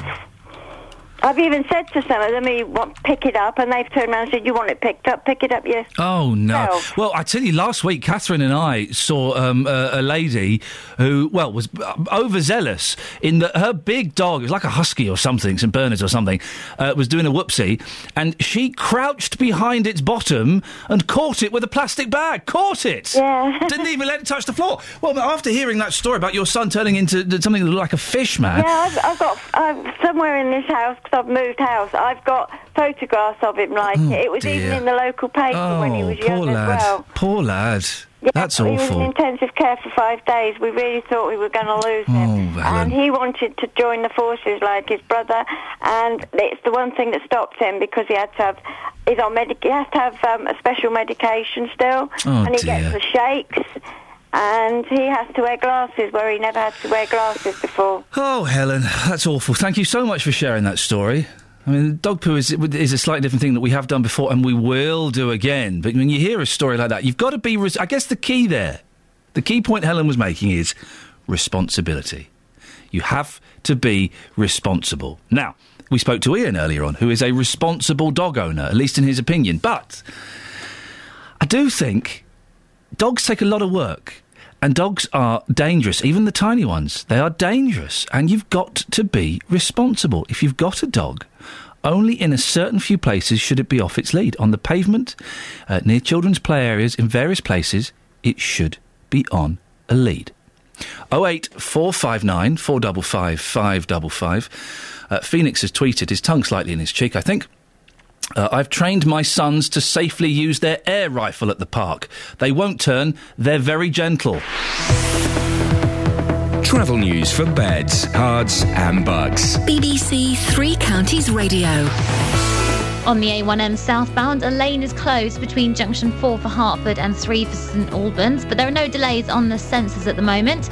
M1 southbound looking very slow though, between 10 for Luton Airport and 9 for Redbourn.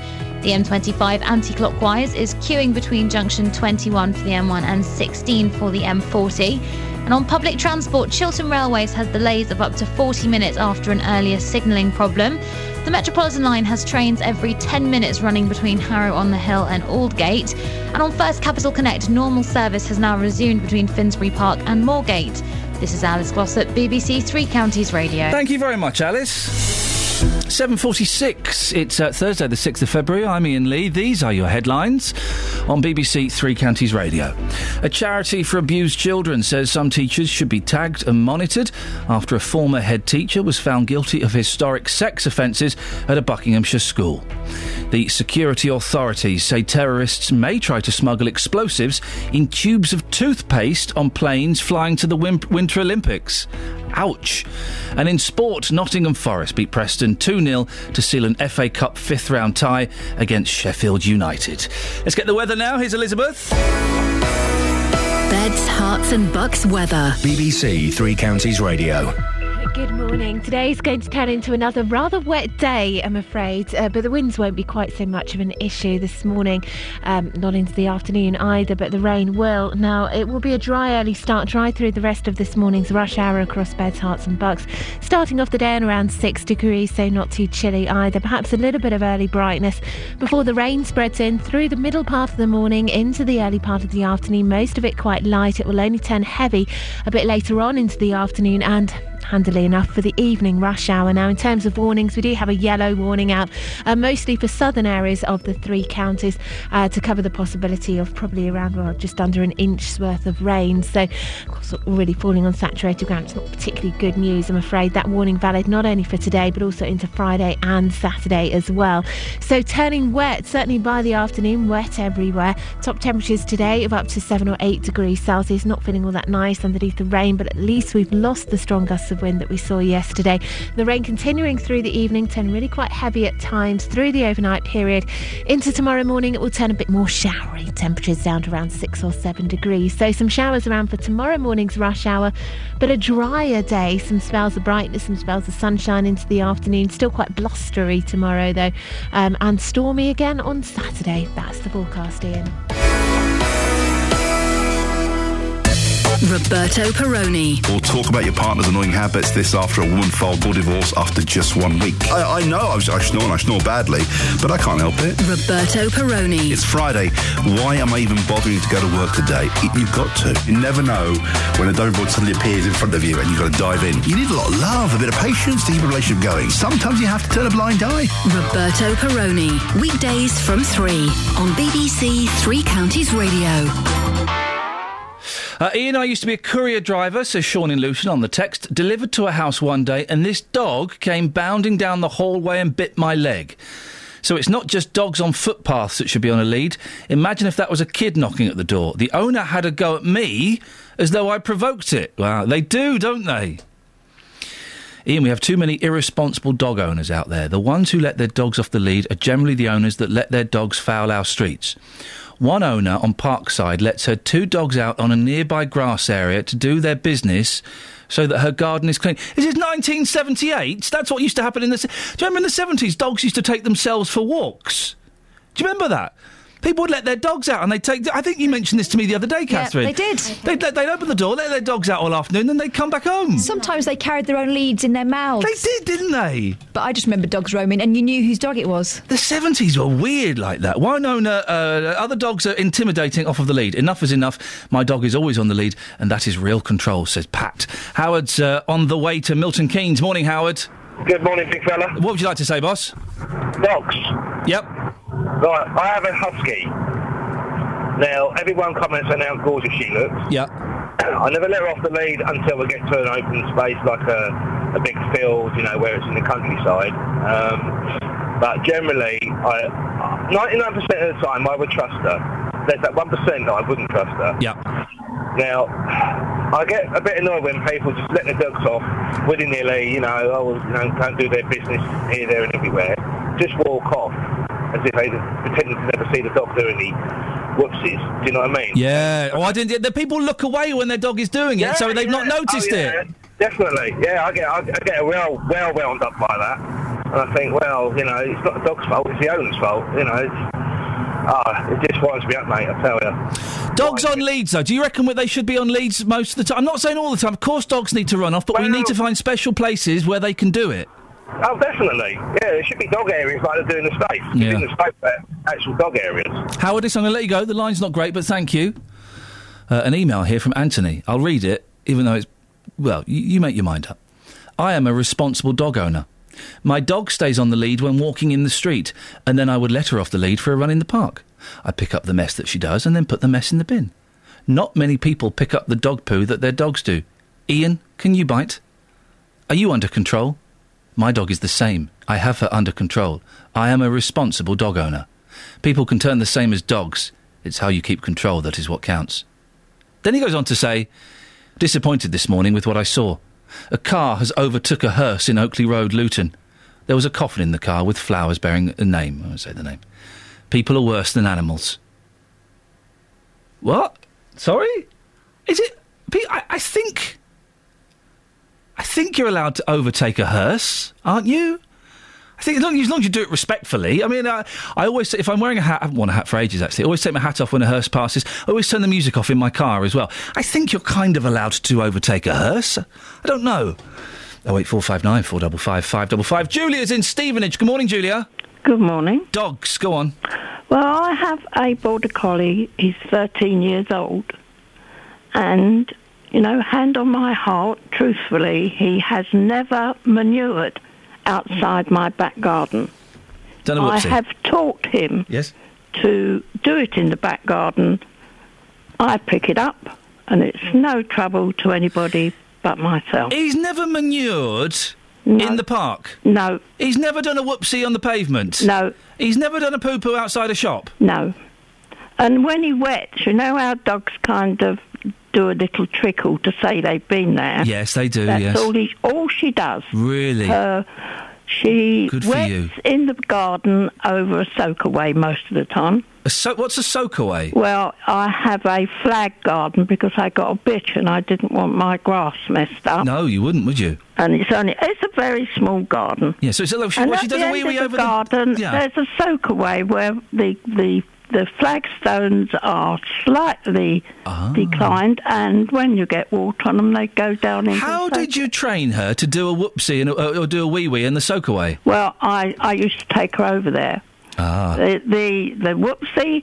Um, I know I don't go out to work, so I used to get out at about six or seven o'clock in the morning, and until she'd opened her bowels, kind of thing, I didn't take her out. No. So she got used to the fact, I Good think, that she didn't go for a walk. Good for you. I mean, dogs are quite intelligent, really. Yeah. Well, Julia, listen, I appreciate that call. Thank you very much indeed. Gosh. There's a, a, a story, isn't it? Now, uh, Phil, I bet you didn't think you'd be following a story like that, did you? Uh, no, not quite. Although the, the, the connotation is quite interesting because actually that's what they reckon caused our hole. Oh, well, well, listen, for those who don't remember, and how could you have ignored this story? This is uh, Phil Comeron, who um, th- had a massive hole turn up in his driveway, and your uh, stepdaughter, Zoe's uh, Volkswagen Lupo, disappeared down the hole, didn't you? In Walters Ash. It, it disappeared about 30 feet down. So, what do they think caused it? Well, uh, there's uh, the, the dam pipes from the, the gutters have got two soakaways that uh, sort of basically converge in the same place. Uh, and obviously this goes back to when the house was built at the end of the 50s. And it seems that all the rain we've been having has just sort of been the final straw. But over the years, the water's been coming down from the gutter and uh, going through the soakaway, and that's just been destabilising the ground. Blimey, okay. So th- th- they've, they've kind of worked out what, what caused it. Do, do you know how they're going to resolve it, what they're going to do? I'm sitting in front of the house now, and there's a, a concrete lorry here uh, that's ready to start pouring stuff in, and I think they're going to spend all day pouring. They reckon about 300 tons of concrete in. Blimey, 300 tons! It's going to be quite a job, I think. And the car's, the car's staying there? The car's staying there forever. Bruce, rest in peace. Yeah. Oh, dear, your uh, stepdaughter must be gutted. Absolutely gutted. Yeah. And, and do we know what the situation is with the insurance yet? The- Both the car and the house? Uh, the house, the insurance people have been absolutely brilliant, and everything has been uh, is covered basically. Um, uh, what they've got especially concerned about is quite a lot of the foundations showing now. So this is why they're working so quickly Yeah. uh, to make sure that no damage is actually done to the house itself. So houses are brilliant. The car insurance not so brilliant, um, but then we all know about car insurance companies. So Yes. I won't say any more. They'll take their time. Phil, listen, thank you very much for coming on. Sorry to keep it so brief. We've got so much to cram in this morning, but I'm glad that uh, it looks like that hole's going to be filled in. Uh, now, here's a story that was uh, emailed in. Jack, uh, uh, the Chander family from Bedford contacted us to say their daughter, who catches the bus to school, was dropped off on Monday at a completely different stop to normal. Um, we've been told that Bedford Borough Council agreed to change the route of the 68 bus from Stewartby to Bedford, and the parents weren't informed. Well, Mina Chander joins me now. Morning, Mina. Hi there. So you have a 10 year old daughter? Yes. Well, what happened? Um, well, she usually, I, I drop her off to school in the mornings, and the way back she um, catches the bus. And on Monday, I got a call from her saying, "Mum, the bus has got um, the cha- the route's changed. I don't know where to get off." So obviously, I panicked, and then luckily she went home with a friend that day. Um, and when I phoned the bus company, they said, "Oh yes, the route changed on Thursday or Friday." So I said, "Well, what about phoning the school and letting them know? What about you know? And first of all, who made this decision?" So the, the Grant Palmer Bus Company said it was the council that made the decision. So um, obviously my husband was on the phone to the council saying, "Uh, do you not know that there's a, um, to, to actually um, phone the parents and let them know? Or where's a sort of consultation period? You've got 10, 11 year olds, 9 year olds on this bus and all of a sudden they're dropped off at a completely different stop. So I have my, her granddad who usually picks her up from the bus stop, so he's worried, saying, you know, what's happened? The bus hasn't come. So I've got a phone calls left, right, and centre saying, where is the bus? Where, where, where's, you know, where's our child? So was your was your little girl um, nervous? Was she anxious, or is she a confident young thing and, and kind of dealt with it? Uh, she phoned me and said, Mum, I'm really worried. What do I do? Do I walk home or do I go home with a friend? I said, well, just go home with your friend at the moment and I'll pick you up from there. Because because I didn't want her walking, you know, halfway around Bedford um, on her own. So obviously our, our, our concern is the safety of our child. So I'm sick to death of the bus company always saying the same excuse in hindsight because a year ago the bus broke down, hmm. didn't quite get to school, and you've got a group of children waiting there thinking, where's the bus? So I said you should at least phone the school so the school can let the parents know. We did ask the bus company on, and they said no. We asked the council on, they said no. But they have sent us a statement uh, following the decision to change the route of the 68 bus. Um, we uh, ensured the information was widely communicated. Notices were posted on buses. Timetables were distributed.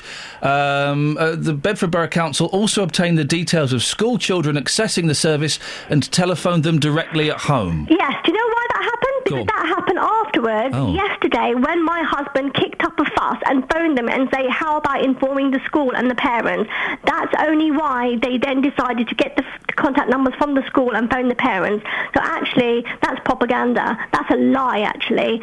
But finally, they phoned the parents, but only when my husband kicked up a fuss and said, what about telling the school? Because the school didn't know anything about it. I mean, uh, listen, we're out of time, but I appreciate you letting us know about this story. Obviously, the, the Beds uh, uh, Borough Council aren't here to uh, defend themselves. I don't know whether that's a lie or not, but um, that's the statement that they issued us. They also say we've received one complaint regarding the 68 service. Travel news for beds, cards, and bugs. BBC Three Counties Radio. The A40 London bound is queuing between the Denham roundabout and White City, much heavier than normal there. And in Cheshunt, the A10 southbound is very slow approaching the M25. On public transport, Chiltern Railways still have delays of up to 40 minutes after an earlier signalling problem. I'm Alice Glossop, BBC Three Counties Radio. Thank you, Alice. Well done. Well squeezed in there. What a busy 15, 30 minutes. It's going to get busier. Coming up, Tony Mortimer from E17, Andy Day from CBeebies. Mums and dads rejoice. Local and vocal across beds, herts, and bucks. This is BBC Three Counties Radio.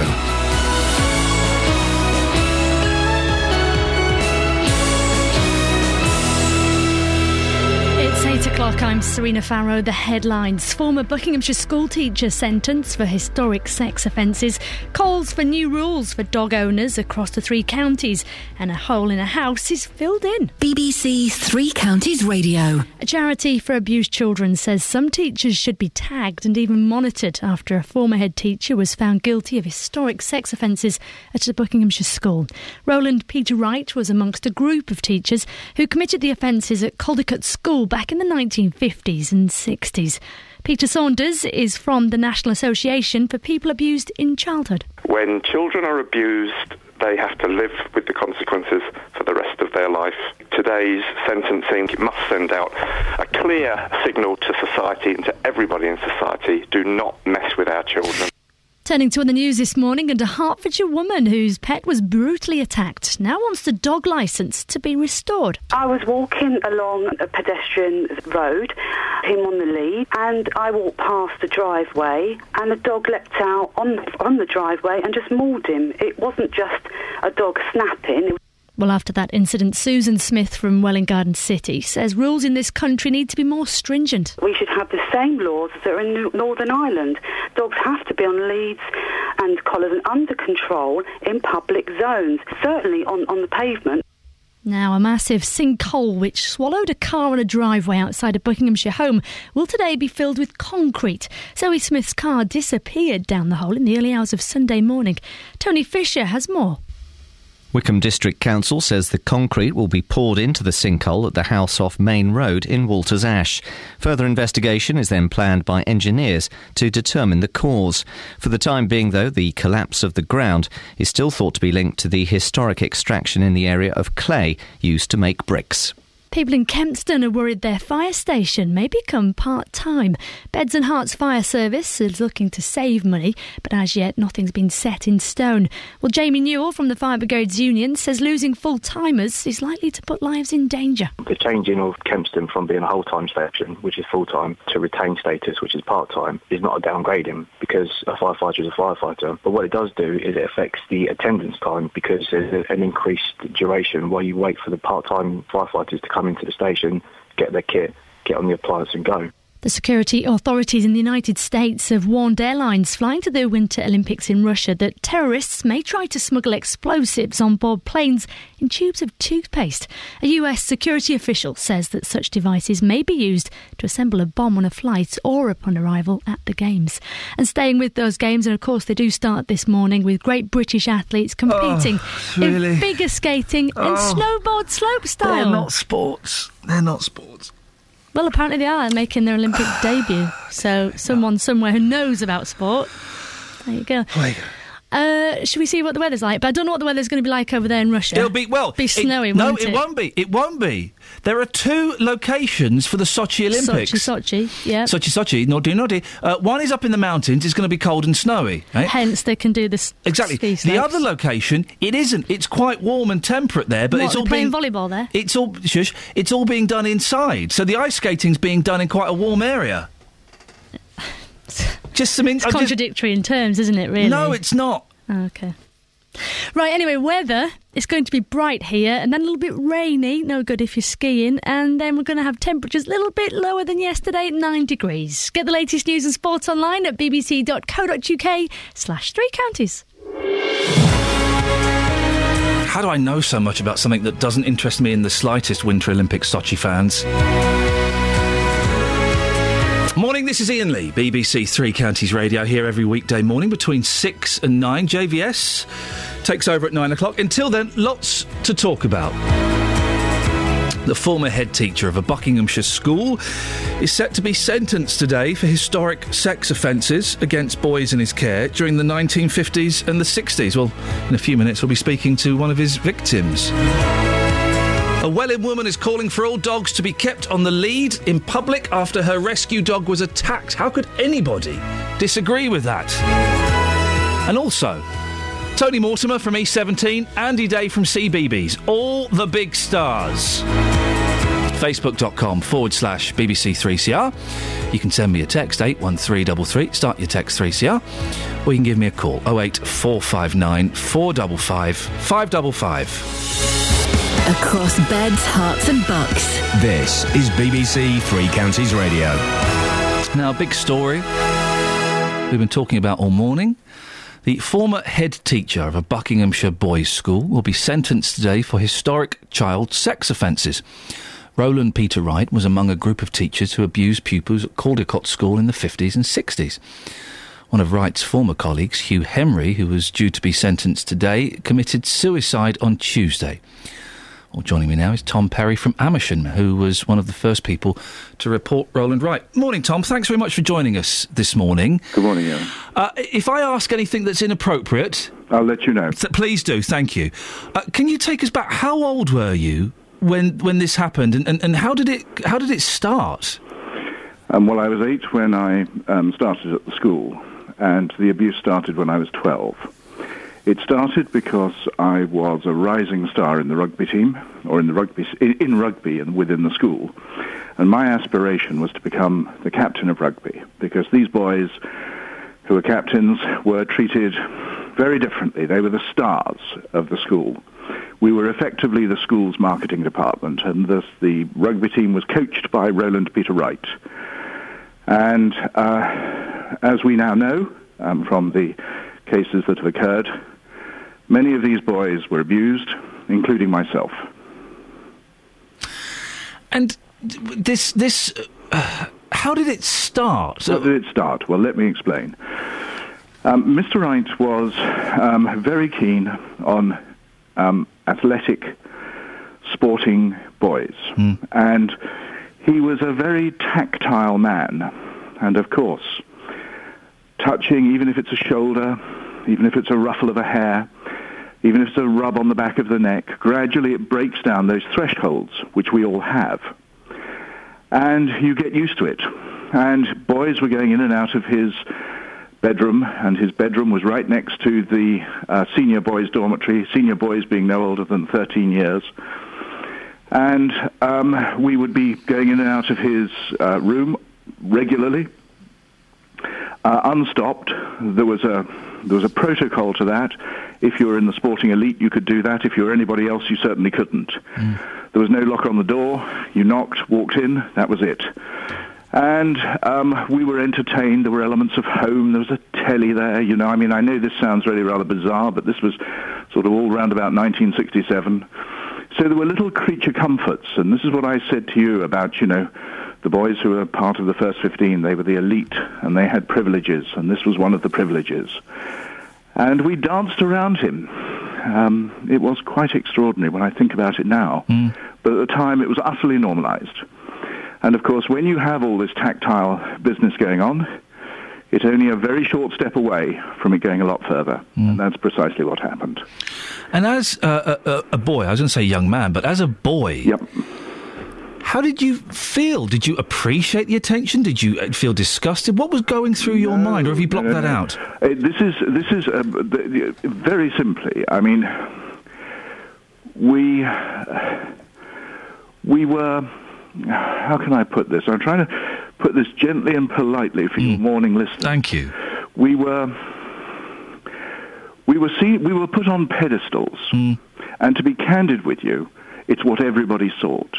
We all sought praise from this man, an urbane, fun, charismatic, E-type Jaguar driving, flat in London. We were all keen to um, receive praise from this man. And, you know, we fell into this enormous trap. That's how it was. And as you grew older, Tom, and got some distance from those events, how did it affect your life? um, dramatically, um, dramatically. Uh, gradually, you know, I mean, I, I became an absolute workaholic.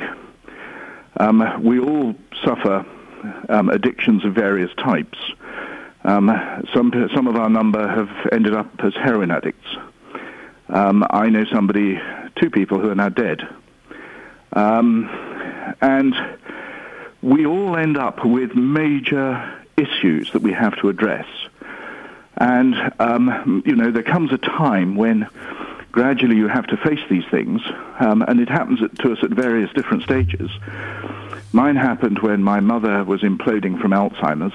Um, so, in other words, I no longer had to worry about the secret coming out. Um, my mother never knew that I was abused. And um, I'd also had children um, with my partner, and my son was getting to that age where, you know, we were considering school. There was an awful lot of stuff that was on the news about clerical abuse in in America, and I have to say something went one night. It was an article that I read in a newspaper, in fact, and uh, the explosion happened, and I went to see my um, doctor, and that was in 2000, and I, for the first time, made a disclosure, and that was 34 years after the abuse that I experienced as a 12-year-old. And if I may just correct one thing, because it's terribly important, it may seem minor to you, your listeners, this is not historic abuse. It- That's a deeply, and you, you didn't mean it, and I quite accept that. This isn't historic. The sentencing is today. What's historic about that? And would Doreen Lawrence, mother of Stephen, describe her son's murder as historic? No, it's murder. I wish we'd get over this. Very pleasingly, Chief Constable of Thames Valley no longer, the whole force doesn't describe it as historic abuse, so there we are. I appreciate your correction, Tom. Thank you. Pleasure. Uh, Mr. Wright was also, uh, I believe, having affairs with some of the mums. Oh, Lord, yes. Uh, he- he, was all over the place. Yes, he was. Yes, and, and the mothers thought he was absolutely wonderful. Again, you know, the urbane E-type jag driving charmer. You know, Mr. Smoothie. And um, uh, there was a competition between him and another man that was at the school as to who could bed the most mothers. And I know absolutely, and also si- sisters of the boys who were at the school. Um, I know in court today will be a man whose um, sister was dating Wright. Um, also in court today will be a man whose mother um, was bedded by Wright. He was bedding the mothers and abusing their sons. I mean, it is just, the whole thing is just surreal, to be candid with you. But that's just as things are. This case has taken a, a, an incredibly long time to come to court, isn't it? Wh- wh- why is it so long? Well, the case against Mr. Wright, I was the first pupil at Caldicott to speak, and the case against Mr. Wright um, was stayed in 2003. And a stay means that it was, it was awarded on the basis of, just to get technical for a moment, the Selwyn-Bell precedent, which says as a result of the passage of time, the defendant cannot receive a fair trial. In brackets, never mind about the never mind about the victims. Close brackets. That dismisses and gets rid of a case.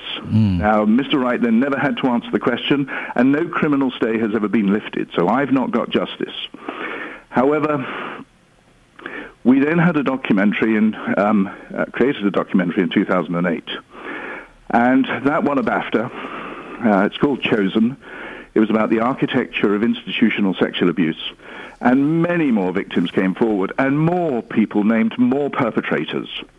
And so finally, the dam started to break at Caldicott, and it became a point in the end that so many more victims came forward against Mr. Wright that it was felt that no longer could all of the cases by then that had built up be held back anymore. And so finally and at last, and very belatedly, Mr. Wright was recharged with new offences, and all the other men um, who had uh, been exposed were also charged. One of those other uh, men was uh, Hugh Henry, who was due to be sentenced today. He killed himself a couple of uh, days ago. Yes. What are your thoughts on that? Well, I'm sorry for all the innocent victims uh, that uh, surround Mr. Henry. In every child abuse incident, there is an immense personal car crash. And most of the victims of that car crash are innocents. And that includes members of Mr. Henry's family. So I find that tragic, candidly. I'm very sorry for the boys who have complained against Mr. Henry. Um, one of whom I knew, I know, flew in from Canada for the sentencing hearing and arrived only yesterday. Um, it's almost like trying to grasp a hologram. And I think that's a tragedy. But there is one further comment that I'd like to make on it. Perpetrators are very controlling people. And Mr. Henry has displayed the ultimate control right at the very end of all this by denying his victims once more. And I find that tragic. Tom, uh, Roland Peter Wright is, is going to be sentenced today. Will any sentence be good enough, in your opinion? Well, uh, this is going to sound most strange because uh, don't forget, it's not for me to say because regrettably my case was stayed. I now have to issue, and I did 10 days ago, issue civil proceedings against Mr. Wright. Um, the sentence is not the point. Not for me, anyway. Um, it will be to some, I'm sure, but you know we we all have different views, and I can only give you mine. Um, I think I think from one respect it is important because it will send a very important message to those people who are abusing children today. Okay, um, uh, that is vital that he gets a strong sentence because of the message it will send. So we will have to wait and see. I wouldn't be surprised if the judge takes full account of that. But what we must all realize is, is that the law that applied in these schools and other institutional settings that applied when I was abused in 1967 hasn't changed. If I walk into a room as a member of staff in a regulated activity and I see a child being raped, I am under no obligation in law to report that to anybody. If I do, I'm a, I'm a whistleblower by default. So that gets passed up to, let's just say, the headmaster of the school, who has statutory responsibility for safeguarding. In fact, the governor does, the chairman of the Board of Governors. they are under no compunction to report it. None whatsoever. So for me, personally, this has been about getting a change to the law so that finally and at last, a functioning child protection system grounded on decent law can finally be de- delivered in, within regulated activities in all schools. And um, uh, that's why I set up Mandate Now, which is a, a petition, and it is also a campaign, and we're engaged with government on this, to see a change to the law to make child protection within all regulated activities effective. Because at the moment, reporting child abuse, unbelievably, or suspected child abuse, is discretionary. So you'd like to see it, Tom, if I've got this right, mandatory. If, if a teacher, for example, suspects another teacher of, of uh, abuse, they, they are legally obliged to report it. Yes, because you see, if you don't have that, there are all too many reasons not to report it. He's my friend, he's more senior than me. It's a hierarchical setting. What will the other people say to me? Will I be isolated within the school? Have I made a mistake? There are, there are a million reasons for not reporting. There are no reasons to report. So, you've got to put something in place to remove all that decision-making process. I must do it. If I don't, this happens. And that's what we need to have done. Tom, you say you've got a campaign. If people want to find out more, where can they go? Yes, if they go to, um, they just pop onto Twitter, at Mandate Now, all one word, or just put in Mandate Now straight into Google, and then they will see it all set out in very clear form. We've got a five-minute guide on mandatory reporting. We've got the current law. Um, and how children, very simply, you place a child in a school today, no matter what the school tells you, it's not the school's fault. It is the, le- it's, it is the fault of the legislation. It is a hologram, and it delivers almost nothing. Tom, as a dad of two boys, I wish you uh, the best of, uh, uh, you know, I, I wish you the best luck with your campaign, and I really I'm to appreciate. ask you one question, if I may. Please do, You're Tom. a dad of two boys. Yeah. Let me ask you, and all parents out there, have you read the child protection policy of your of your children's school? No, I haven't. Has your wife? I would imagine she possibly has, as she's I- very efficient in those has, things. I'll give you a thousand quid. Oh, okay, right. to charity. I will ask her, but she, you you I, will. I will investigate that, Tom. Definitely. Well done. Thank you very much for your time this morning. I really appreciate your honesty. My pleasure. Thank you very much indeed. That's uh, Tom Perry from Amersham, one of the first people to report Roland Wright, who uh, will receive uh, sentencing today. Across beds, herts, and bucks. This is Iain Lee. BBC Three Counties Radio.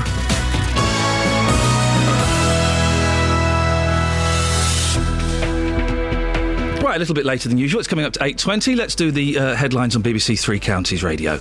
A charity says there needs to be a change in culture to prevent child abuse. It comes as a former head teacher was found guilty of sex offences at a Buckinghamshire school. A Hertfordshire woman whose dog was brutally attacked wants stricter rules for owners to keep their pets under control.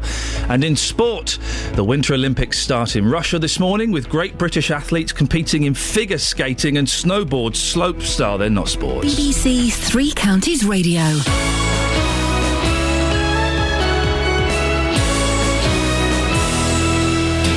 Nick Coffer on BBC Three Counties Radio. Every weekday between 12 and 3, I'm here with a little bit of celebrity. My geography teacher at school resurrected a jazz standard song, which was Won't You Come Home, Bill Bailey? It made me dedicate myself to be trying to be better. I always felt that wasn't quite good enough. Expert advice. Absolutely, you've got it. You've nailed it. I am so happy. Thank you. And loads of really great music. Nick Coffer, weekdays from 12 on BBC Three Counties Radio. If I've still got a job, Jonathan, after my checkered career, then I'll be very, very happy. I'm liking this colour on you. Now, what is this? It's Is called like- blue. Well, it's not really, Yes. is it? It's like a. What is that colour? It's a blue. Petrol blue. That's it. It's petrol blue. Petrol blue is not a colour. I- oh, It's a really scruffy old top. What it is is um, uh, I've got nothing cleaned or ironed at home or anything. I've been living out of a bag for a few days as well. This was the first thing I could find. So Why are you living in this way? Well, I've, I'm kind of mixing up. I'm, I'm finding getting up at four o'clock really, really hard work. Right. Surprisingly. Yes. So I've treated myself to a couple of nights in Luton. Oh gosh! I know. Oh, so With a, this, you're really spoiling us. there's a, there's a cracking Thai restaurant. I found a cracking curry house the other day. I was the Yeah. only Oh, person there's in lots there. of great Some wonderful, uh, and it just means I get an extra hour in bed. I, I, I know, I know. I get an extra hour in bed. That's what it's all about, and I'm enjoying it Oh, immensely. okay. So I'm looking very scruffy.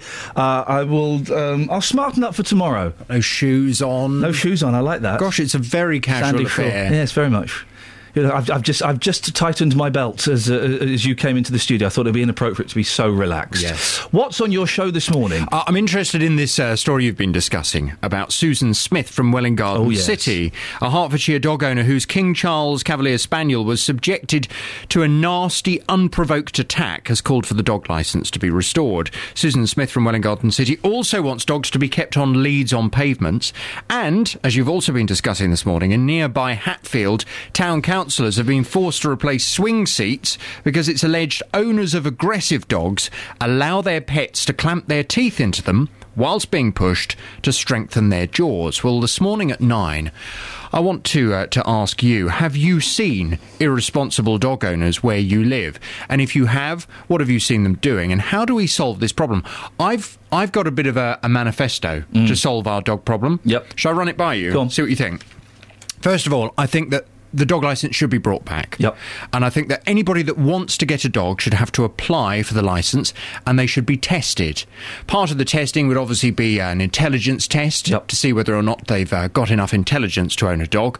Uh, they should also have an inspection of their house to see where the dog is going to be kept. Yep. Um, you know, it's ridiculous the thought of someone getting a great big dog and keeping it in a flat without a garden. Mm-hmm. The dog's going to get frustrated. It's going to be more likely to, to behave badly. So you've got to have the right kind of home for the dog to live in.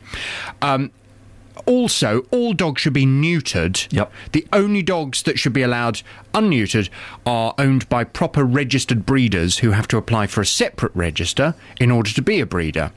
Any dog that is caught out on the streets with an with either an owner that hasn't got a license or has not been neutered when they should have been, that dog should be removed and the owner's got 7 days in order to provide the evidence that they have the, the necessary certificate to have that dog. If they don't, then unfortunately the dog will have to be destroyed. That will solve our dog problem. Harsh, but necessary. Call 08459 455 555. BBC Three Counties Radio. Thank you, Jonathan. I look forward to that. I should say, I had to when I got my cat, I had to have uh, my house inspected by the, the Cats Protection League to make sure it was suitable. The reason we're talking about dogs, a Hertfordshire dog owner whose King Charles Spaniel was subjected to a nasty, unprovoked attack, has called for the dog licence to be restored and for dogs to be kept on leads. It's Susan Smith from Welwyn Garden City. Well, we spoke to her earlier on in the show, and as you just heard, JVS will be talking about it. We can speak now to Ryan O'Meara, who's the publisher of K9 magazine and a former professional dog trainer. Morning, Ryan. It makes sense, doesn't it, to, for dogs in public places to be kept on leads? Well, what, I would say is that I think we, we need to go further than just have a dog license. I mean, a license is, is basically a piece of paper. So it's a bit like saying if you've got an MOT certificate, it makes you a good driver. It doesn't make you a good driver. It just means your car's being inspected. So I would actually have a dog ownership suitability test, which would be more akin to the dog uh, sorry, the driving license theory exam, which would which would actually say to people, if you want to have a dog, you have to go out there and earn the right to have a dog. You can't just have one. And I think that there's this view in this country that having a dog is a right, and I think it should be a privilege. It should be a privilege that you earn.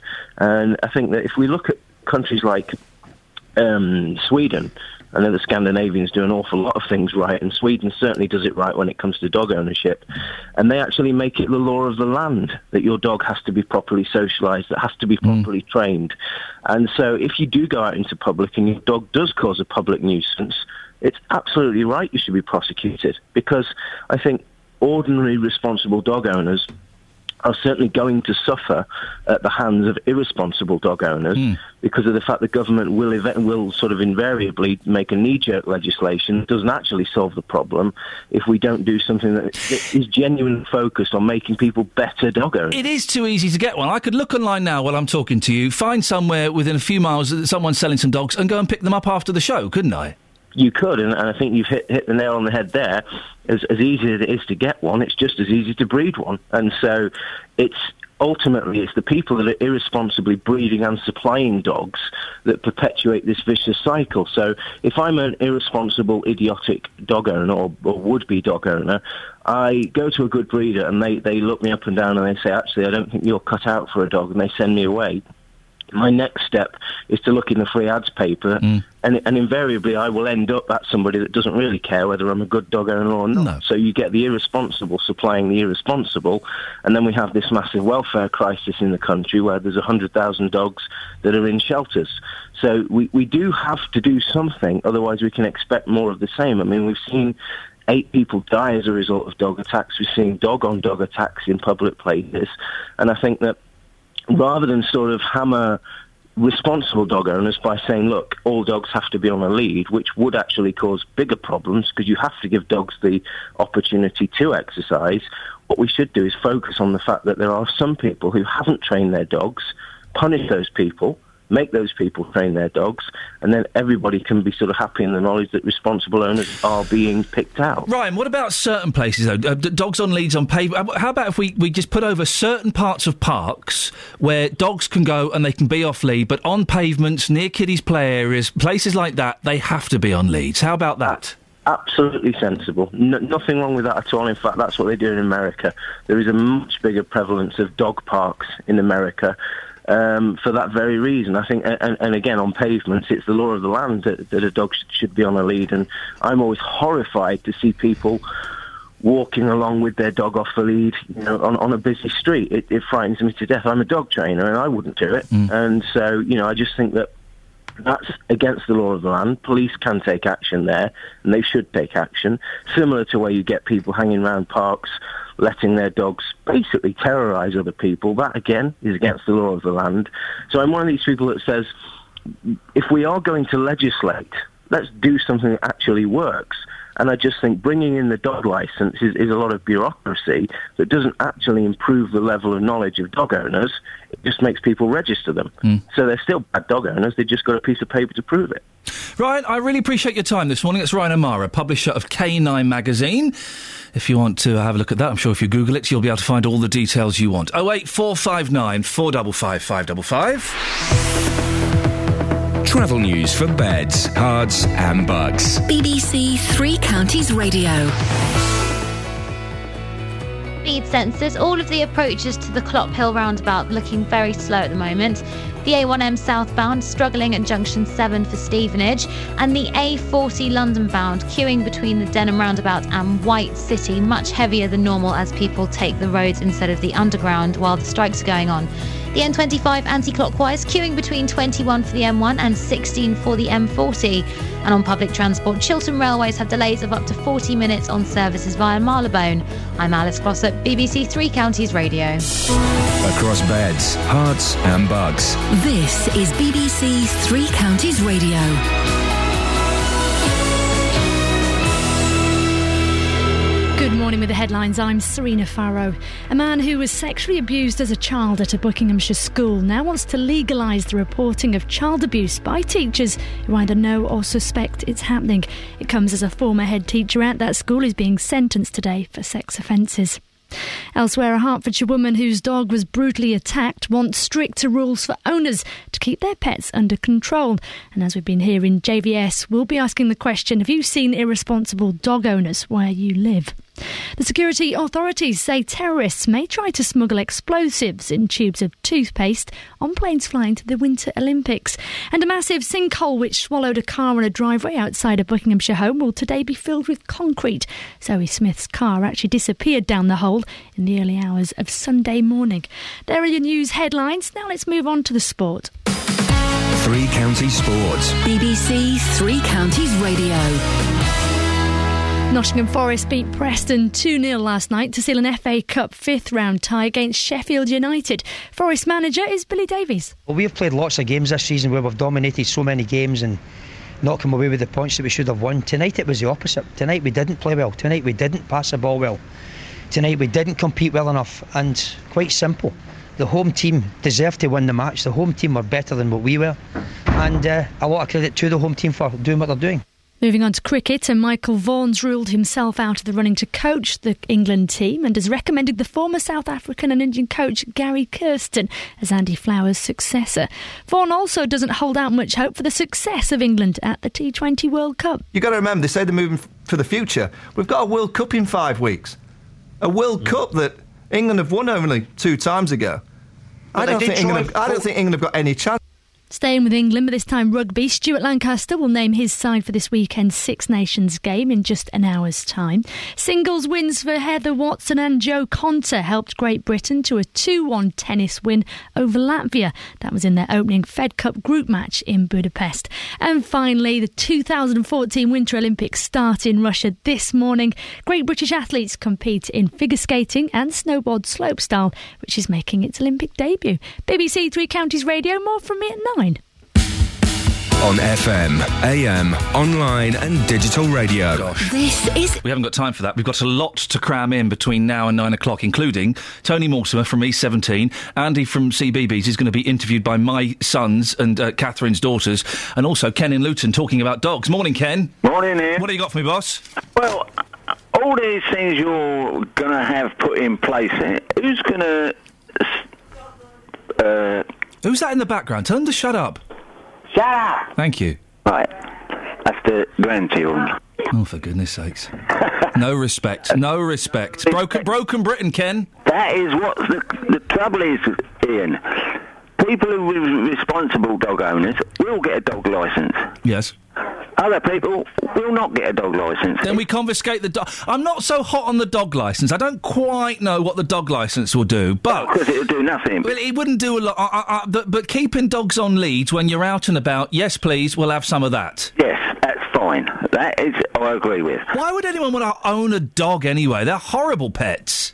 Don't talk. Oh, my, what? You've just said that in front of my wife, Iain. I'll, I'll say it again, love. They're horrible pets. Yeah, well, what about blooming humans? My daughter's just had her house burgled and oh, turned up. Oh, yeah, you started to tell me What, what, have, what, have, what have humans? She's bonkers. What have humans got to do with anything? What's, what's your? I'm terribly sorry that your daughter's had her house burgled. That's awful.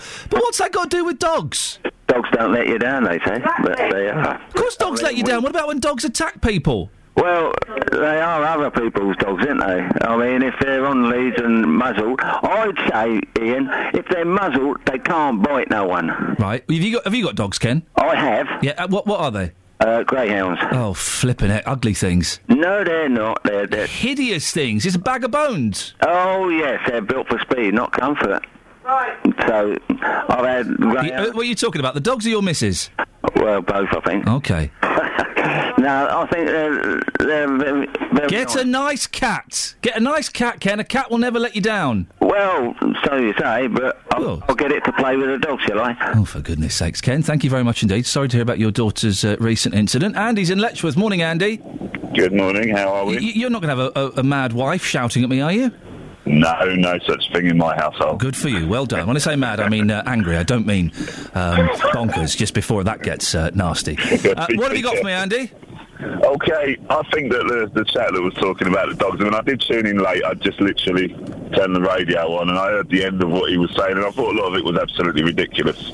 Um, you know, we got a dog from Wood Green Animal Shelter, and it was absolute hell to get the dog. It was so hard. Really? We had to take every, oh, it was unbelievable. We had to take everyone that lived in the house. We had to take everyone that regularly visits us to go and meet the dog first. And in the end, we got told we couldn't have that one because I was wearing glasses, and the dog was scared of glasses. That was unbelievable. The dog was so scared of glasses. Oh, she came to. This was on the home visit. She came to the house and she said, "I could see why the dog was nervous at first. There's two clear, two, two clear reasons in my vision. Yeah. Firstly, the colour of your skin, and secondly, you're wearing glasses. And it was just the most ridiculous statement to come out with. Flipping heck. Yeah. but my point is, yes, if it's that difficult to get a dog in a dog's home. Then the homes are kind of doing the right thing. They might go a little bit too far. It's 120 pounds, etc. So a license could be issued at that point by the dog's home. I think the problem really lies by way of these sort of, you know, street type people who are breeding dogs for an income with no reason to be breeding dogs for an income, and they've got no experience. The dogs are wild. They're going out to people who are also not the best sort of dog owners. There's no policing as far as who can get a dog and who's allowed to breed and hand a dog out, and I think that is the biggest problem. Uh, Andy, I appreciate your, your time on that. 08459 455 555. Now, to my production team next door Catherine Boyle and Kelly Betts. Oh, right, yeah. Good morning to you both. Yeah. Good, good morning. How are you, Kelly? I'm very, very well, thank you. Catherine, yourself.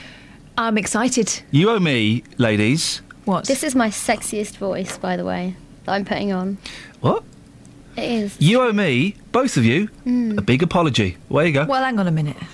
Let's Wait. just let's just have a little think about this. Big apology. I'm, I'm d- You told us you knew Chas and Dave. Yeah.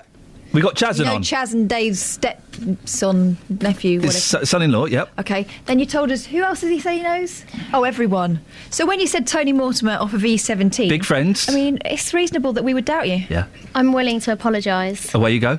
Iain Lee, Yeah. I'm so very sorry. Catherine? You were right. Apology, Catherine. Yeah. All right, let's. Uh, Tony Mortimer from E17's on the line. Morning, Tony. Good morning. He's kidnapped me. I'm at his house in a cupboard. I knew it! I was in the pub and then I got bundled into a van. Shut it, Mortimer. All right. Shut it. Now listen. Can you t- li- tell my team, you and me, we go w- literally way back. Years. You see? He's been tweeting you for ages, hasn't he? He has. He's, well, he's been stalking me, and I've, I've notified the police three times. And this was the, this was the deal we cut. Our lawyers cut a deal. He'd come on the radio show if I stopped hassling him online. How are you doing, Tony? All right? Doing well, yeah, not too bad at all. What are you up to at the moment? Um, I've just done a, a, a little solo album where I'm doing a bit of chirping on it. Oh. Called, uh, Songs from the Suitcase that I've kind of collected over the last few years. Yeah. Uh, I'm out, I'm out doing that at the moment, doing the rounds. Are you doing some gigs and stuff? Yeah, I'm gonna. I'm gonna speak to some promoters, and um, I could, got just signed a, a record deal for four albums and stuff. Hey, so- blimey. Yeah, Because you've bad. listen, I, I, I, I remember interviewing you a few years ago and was telling you you're a cracking songwriter, and you kind of played it down a little bit, going, "Well, I don't know, I don't."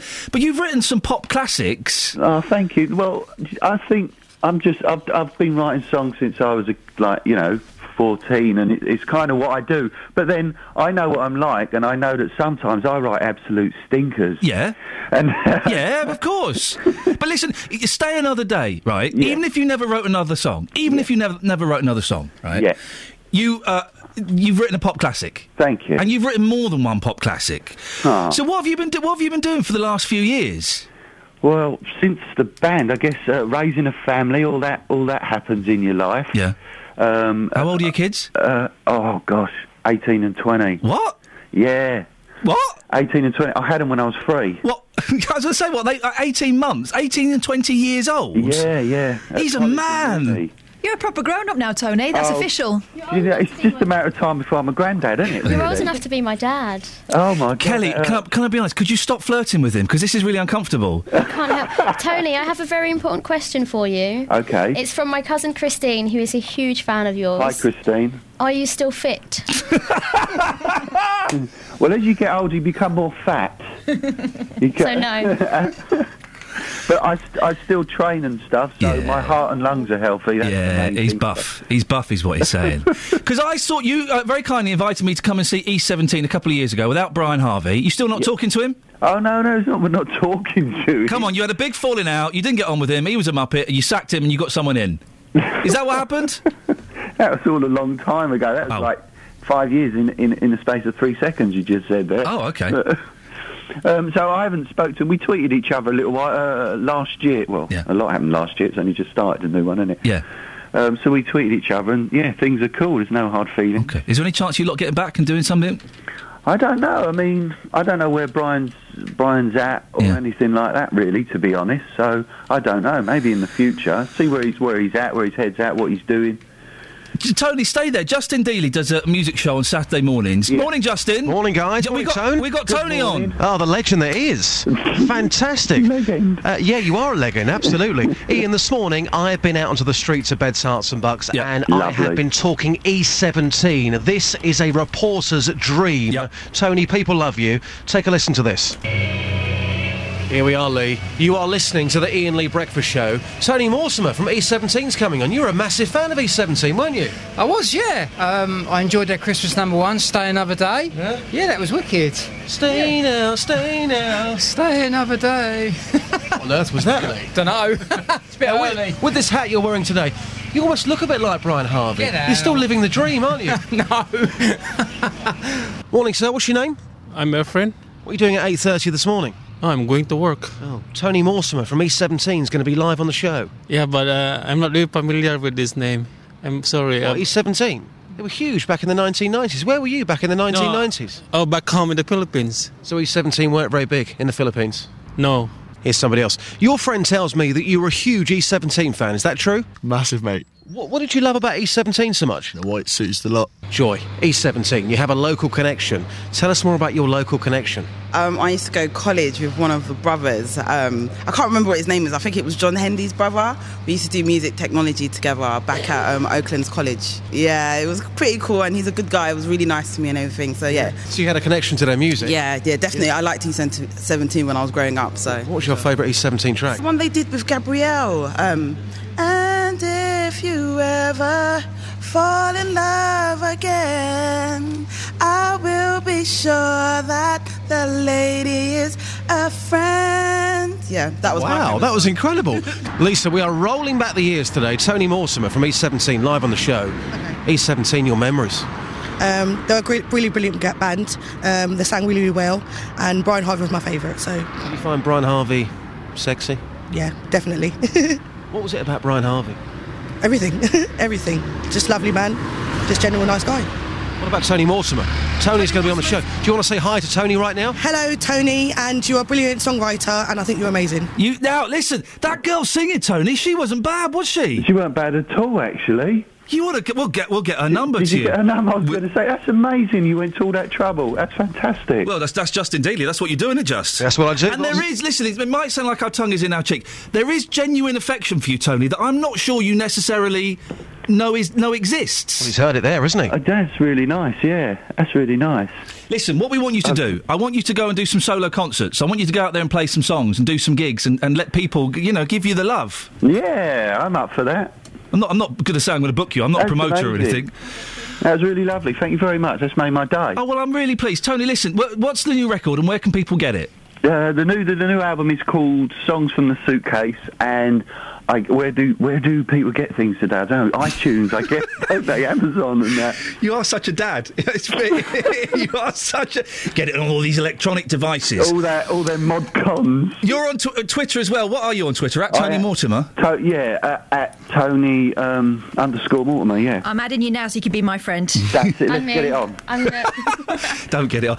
Uh, d- d- d- did you? I mean, do you still get big fat checks in from from back in the day? Is that how you support yourself? Yeah, really. Yeah. Well, not big fat checks, but enough. But, but enough. Yeah. Do you not miss it though? Do you not miss like going out and doing concerts and being on top of the pops and producing and stuff like that? Um, I really miss Top of the Pops.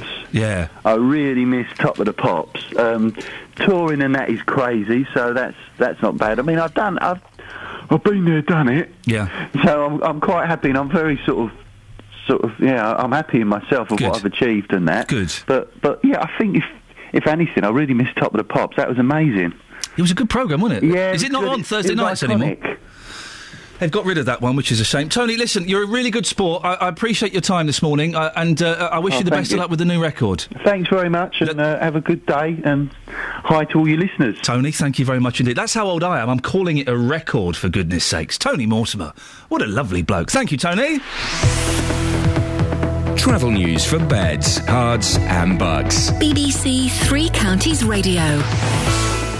In Watton at Stone, the A602 southbound, heavy going at Ware Road, and the A40 London bound really struggling today with queues between the Denham roundabout and White City. The M40 northbound is also slow from the Denham roundabout up to the M25.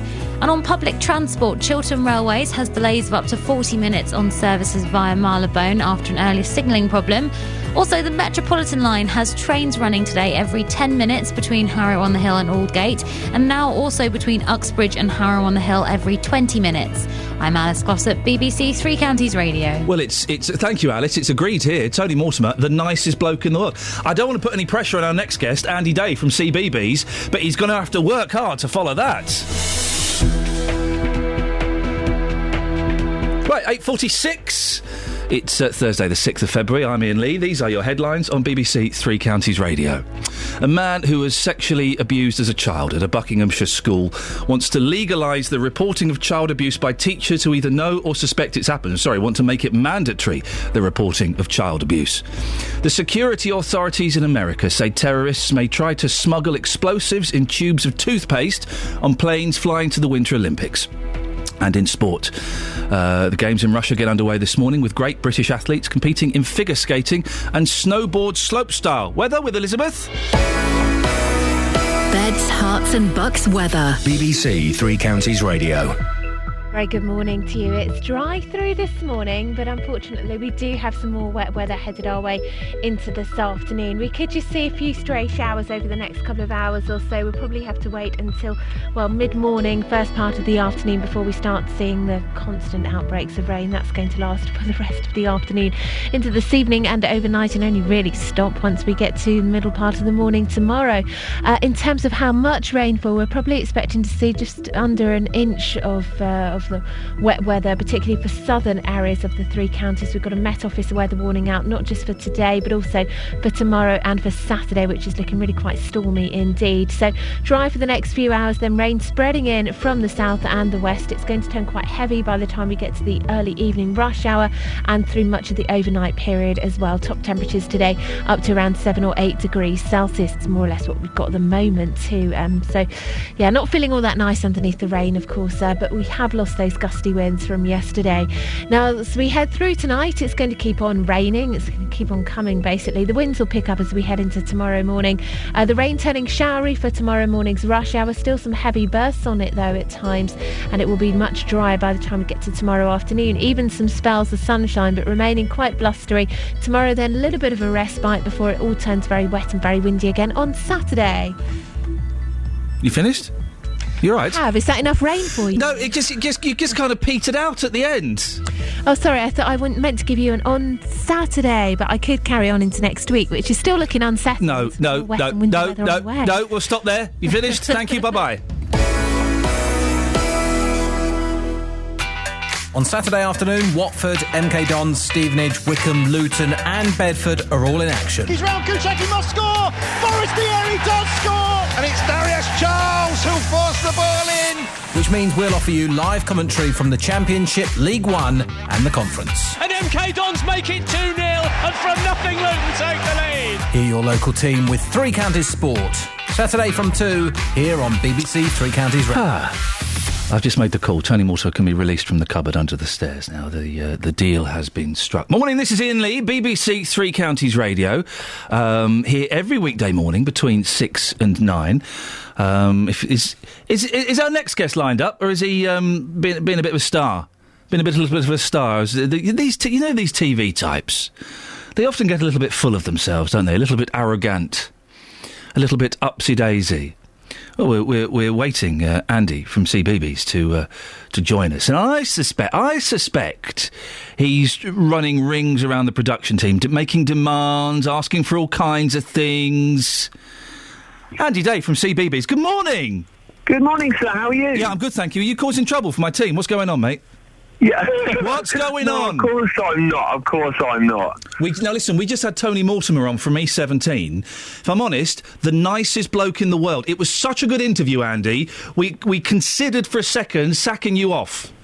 No way. Don't say that because you were late as well. I was thinking, you know, I was right by the phone, quarter two. I think, oh no, he's not going to call. He What- was What's going to sucking. happen? He was sucking right up to Tony Mortimer. I wasn't. su- I wasn't sucking up. He's a good mate of mine, and Andy's a good mate of mine as well. You've been tweeting him. That doesn't count as a mate. mates. We are good mates. We've We even go way back. Yeah, yeah. You see. Now, Andy, listen. For those who don't know, uh, if, if if you've not got a kid who's um, under five years old, you'll have no idea who this gentleman is, which is a shame. You should do because you're brilliant.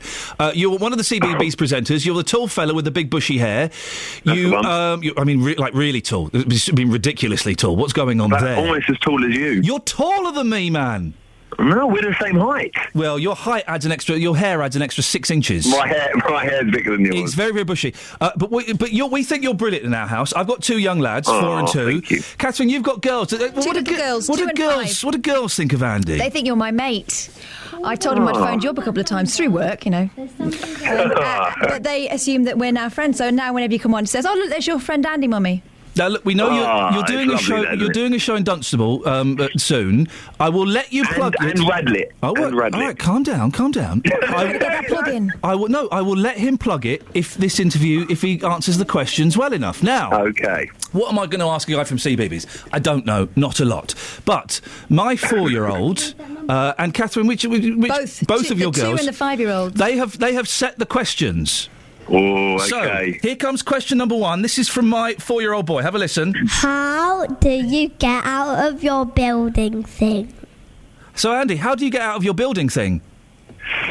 Okay. Uh, it's, you know, standard CBeebies magic, really. Oh. Um, you know, a click of the fingers, uh, a few magic words, and then I'm out. Okay. And uh, it, it, it, it involves a lot of running around and getting from place to place in a matter of seconds. Okay. Um, yeah, it's difficult. So there's there's a lot of magic involved. Good good good answer. Good answer. good. Which one of yours shall I go for, uh, Catherine? Um, if you do the uh, Father Christmas one, that's my five-year-old. Okay, let's have. This is Catherine's five-year-old. Hello, Andy. Do you know Father Christmas? Oh, good question. Well, do you?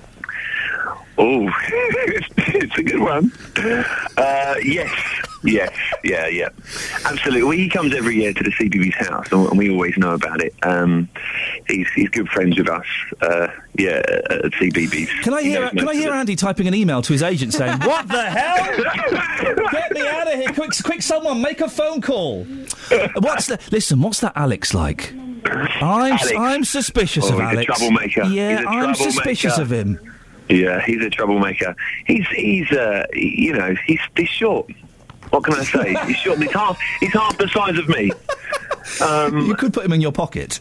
Literally, He- I mean, he had the idea for Grandpa in my pocket. Was going to call it Alex in my pocket. Oh, by the way, Um, the, the new grandpa in my Oh, pocket. Oh, what have they? I know you can't comment, but but Catherine and I, what have they done to the new grandpa in my pocket?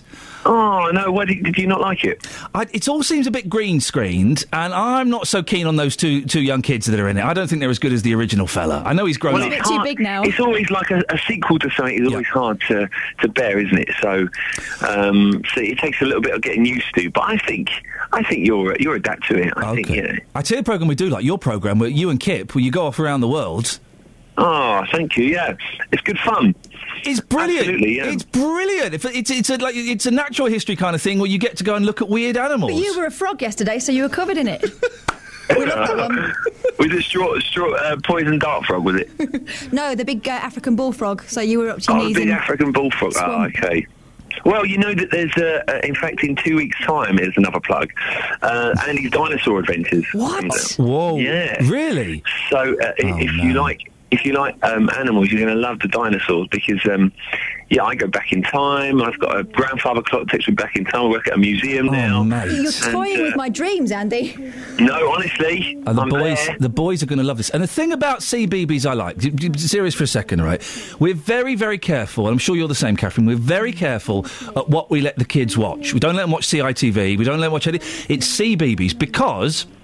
They'll have a laugh. You feel safe. You feel safe. You'll have a laugh with things like Grandpa in My Pocket, and uh, then you've got Old Jack's Boat. But you've also got the stuff like your programs, like Nina and the Neurons, uh, like um, I Can Cook, where it's entertaining, but they're actually learning something.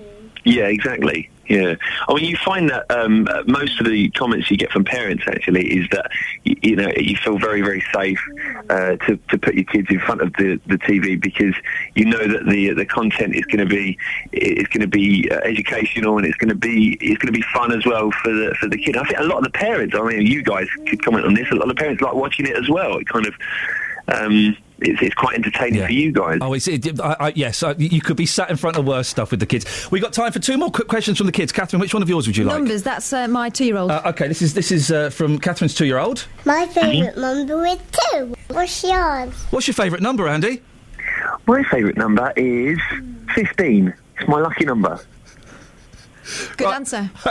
I'm not sure what this one is. This is from my boy. Hang on. How do you get in the other program, Andy? Oh, you kind of answered this. How do you get into the other programs? Like I said, a lot of magic, a lot of CBeebies magic. He's very interested in access, and, uh, isn't he? Alex and Kerry and and uh, Katie and sometimes myself link me into it. Oh, Uh, yes. Uh, well, let- I'm going to squeeze in one more question from my boy. Hang on a second. Andy, do you have any doors in your house and any windows? He was eating celery. Uh, he was eating uh, cucumber at the time. But do, Andy, do you have any doors and windows in your house? yes, I do. Uh, well, I actually live. Uh, uh, are you talking about the CBeebies house? You're- Is it where the CBeebies where you house? live, yes. CBeebies house, yes. The, uh, there are doors and windows. There's a nice big window uh, we can see out. Sometimes it changes from uh, a Christmas scene to uh, a summery scene. Uh, and in fact, next week is a dinosaur scene. Fantastic. So there's, uh, there's, we see quite a lot through that window. Last question from the kids. How did you get to be so famous? and it must be because you are to these kids. Okay, you are a huge star, aren't you? Well, it, it's it's um, it's the first thing that they watch really, because they're kids. They're watching children's TV. So I suppose we're the we're the first uh, we're the first people that they they watch and learn from. And I've been to one of your live shows before, and we had to. The, the boy was a little bit too young for that one, and we had to leave because he got quite upset. But yeah, not your fault. Was, we took him too young. But you, they scream at you like pop stars. they go mad. Oh, it's very sweet. Yeah, it's it's lovely. Listen, you've passed the test. lovely. You passed the test, Andy Day. What's what's what's your show? it. What's your show? Where is it, and where can we see it? It's Andy and Mike's TikTok Time Machine. It's a follow-up to the show that you saw, Big Box of Bananas. You can get look at the dates on andyandmike.com, and we're playing um, at Dunstable Grove, and we're also playing at Radlett Centre at the half term, the 21st and 23rd of Feb. So the 23rd is Dunstable Grove, and 21st is Radlett Centre. Come And it's it's noisy and it's silly and it's It's a time ridiculous. machine. There's loads of stuff for the parents as well, and loads of interaction. But it's it's good fun. Oh well, listen. Get, get, you should come and see it. You should come. You should both come and see it. Well, well, well, well uh, Andy, let's let's be honest. Are we paying or are they freebies?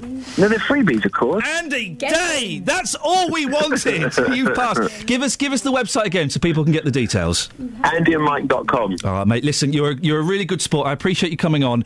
And Thank you, mate. keep keep on doing the good work. I'm looking forward to that dinosaur program because I know my boys are going to love it. Excellent. Thanks, Iain. Cheers, Andy, mate. see you later on. Thank you. Oh, we didn't get him to sing "What's on Your Plate." Or a rap, like the number rap. we ran out of time. What nice people we've had on this morning, haven't we? Yeah. Absolutely delightful. Norm, we'll get back to the normal grumpy cynicism tomorrow. Don't you worry about that. Andy Day from CBeebies. Travel news for beds, cards, and bugs. BBC Three Counties Radio. In Roxton, the A1 is queuing in both directions at the Black Cat roundabout. And in Dunstable, the A5 heading towards the centre of town is busy going from the Ashton Middle School to the West Street traffic lights. M25 clockwise, slow between 24 for Potters Bar and 25 for Enfield. And on public transport, the Chiltern Railways has delays of up to 50 minutes on services via Marylebone after an earlier signalling problem. On the Metropolitan line, there are trains every 10 minutes between Harrow on the Hill and Aldgate, and between Uxbridge and Harrow on the Hill every 20 minutes. I'm Alice Glossop, BBC Three Counties Radio. Alice, thank you very much. Thank you, dear listener, for indulging us being slightly different, having two guests at the end of the show. Don't normally do that, but I thought I'd make a change. Thank you to Tony. Thank you to Andy. JVS is up next until tomorrow at six from me. Ta ta. Local and vocal across beds, herts, and bucks. This is BBC Three Counties Radio. Thank you, Iain. Good morning. Welcome to the JVS show. I'm Jonathan Vernon Smith. It's Thursday, it's nine o'clock, and on today's big phone in. Have you seen irresponsible dog owners where you live?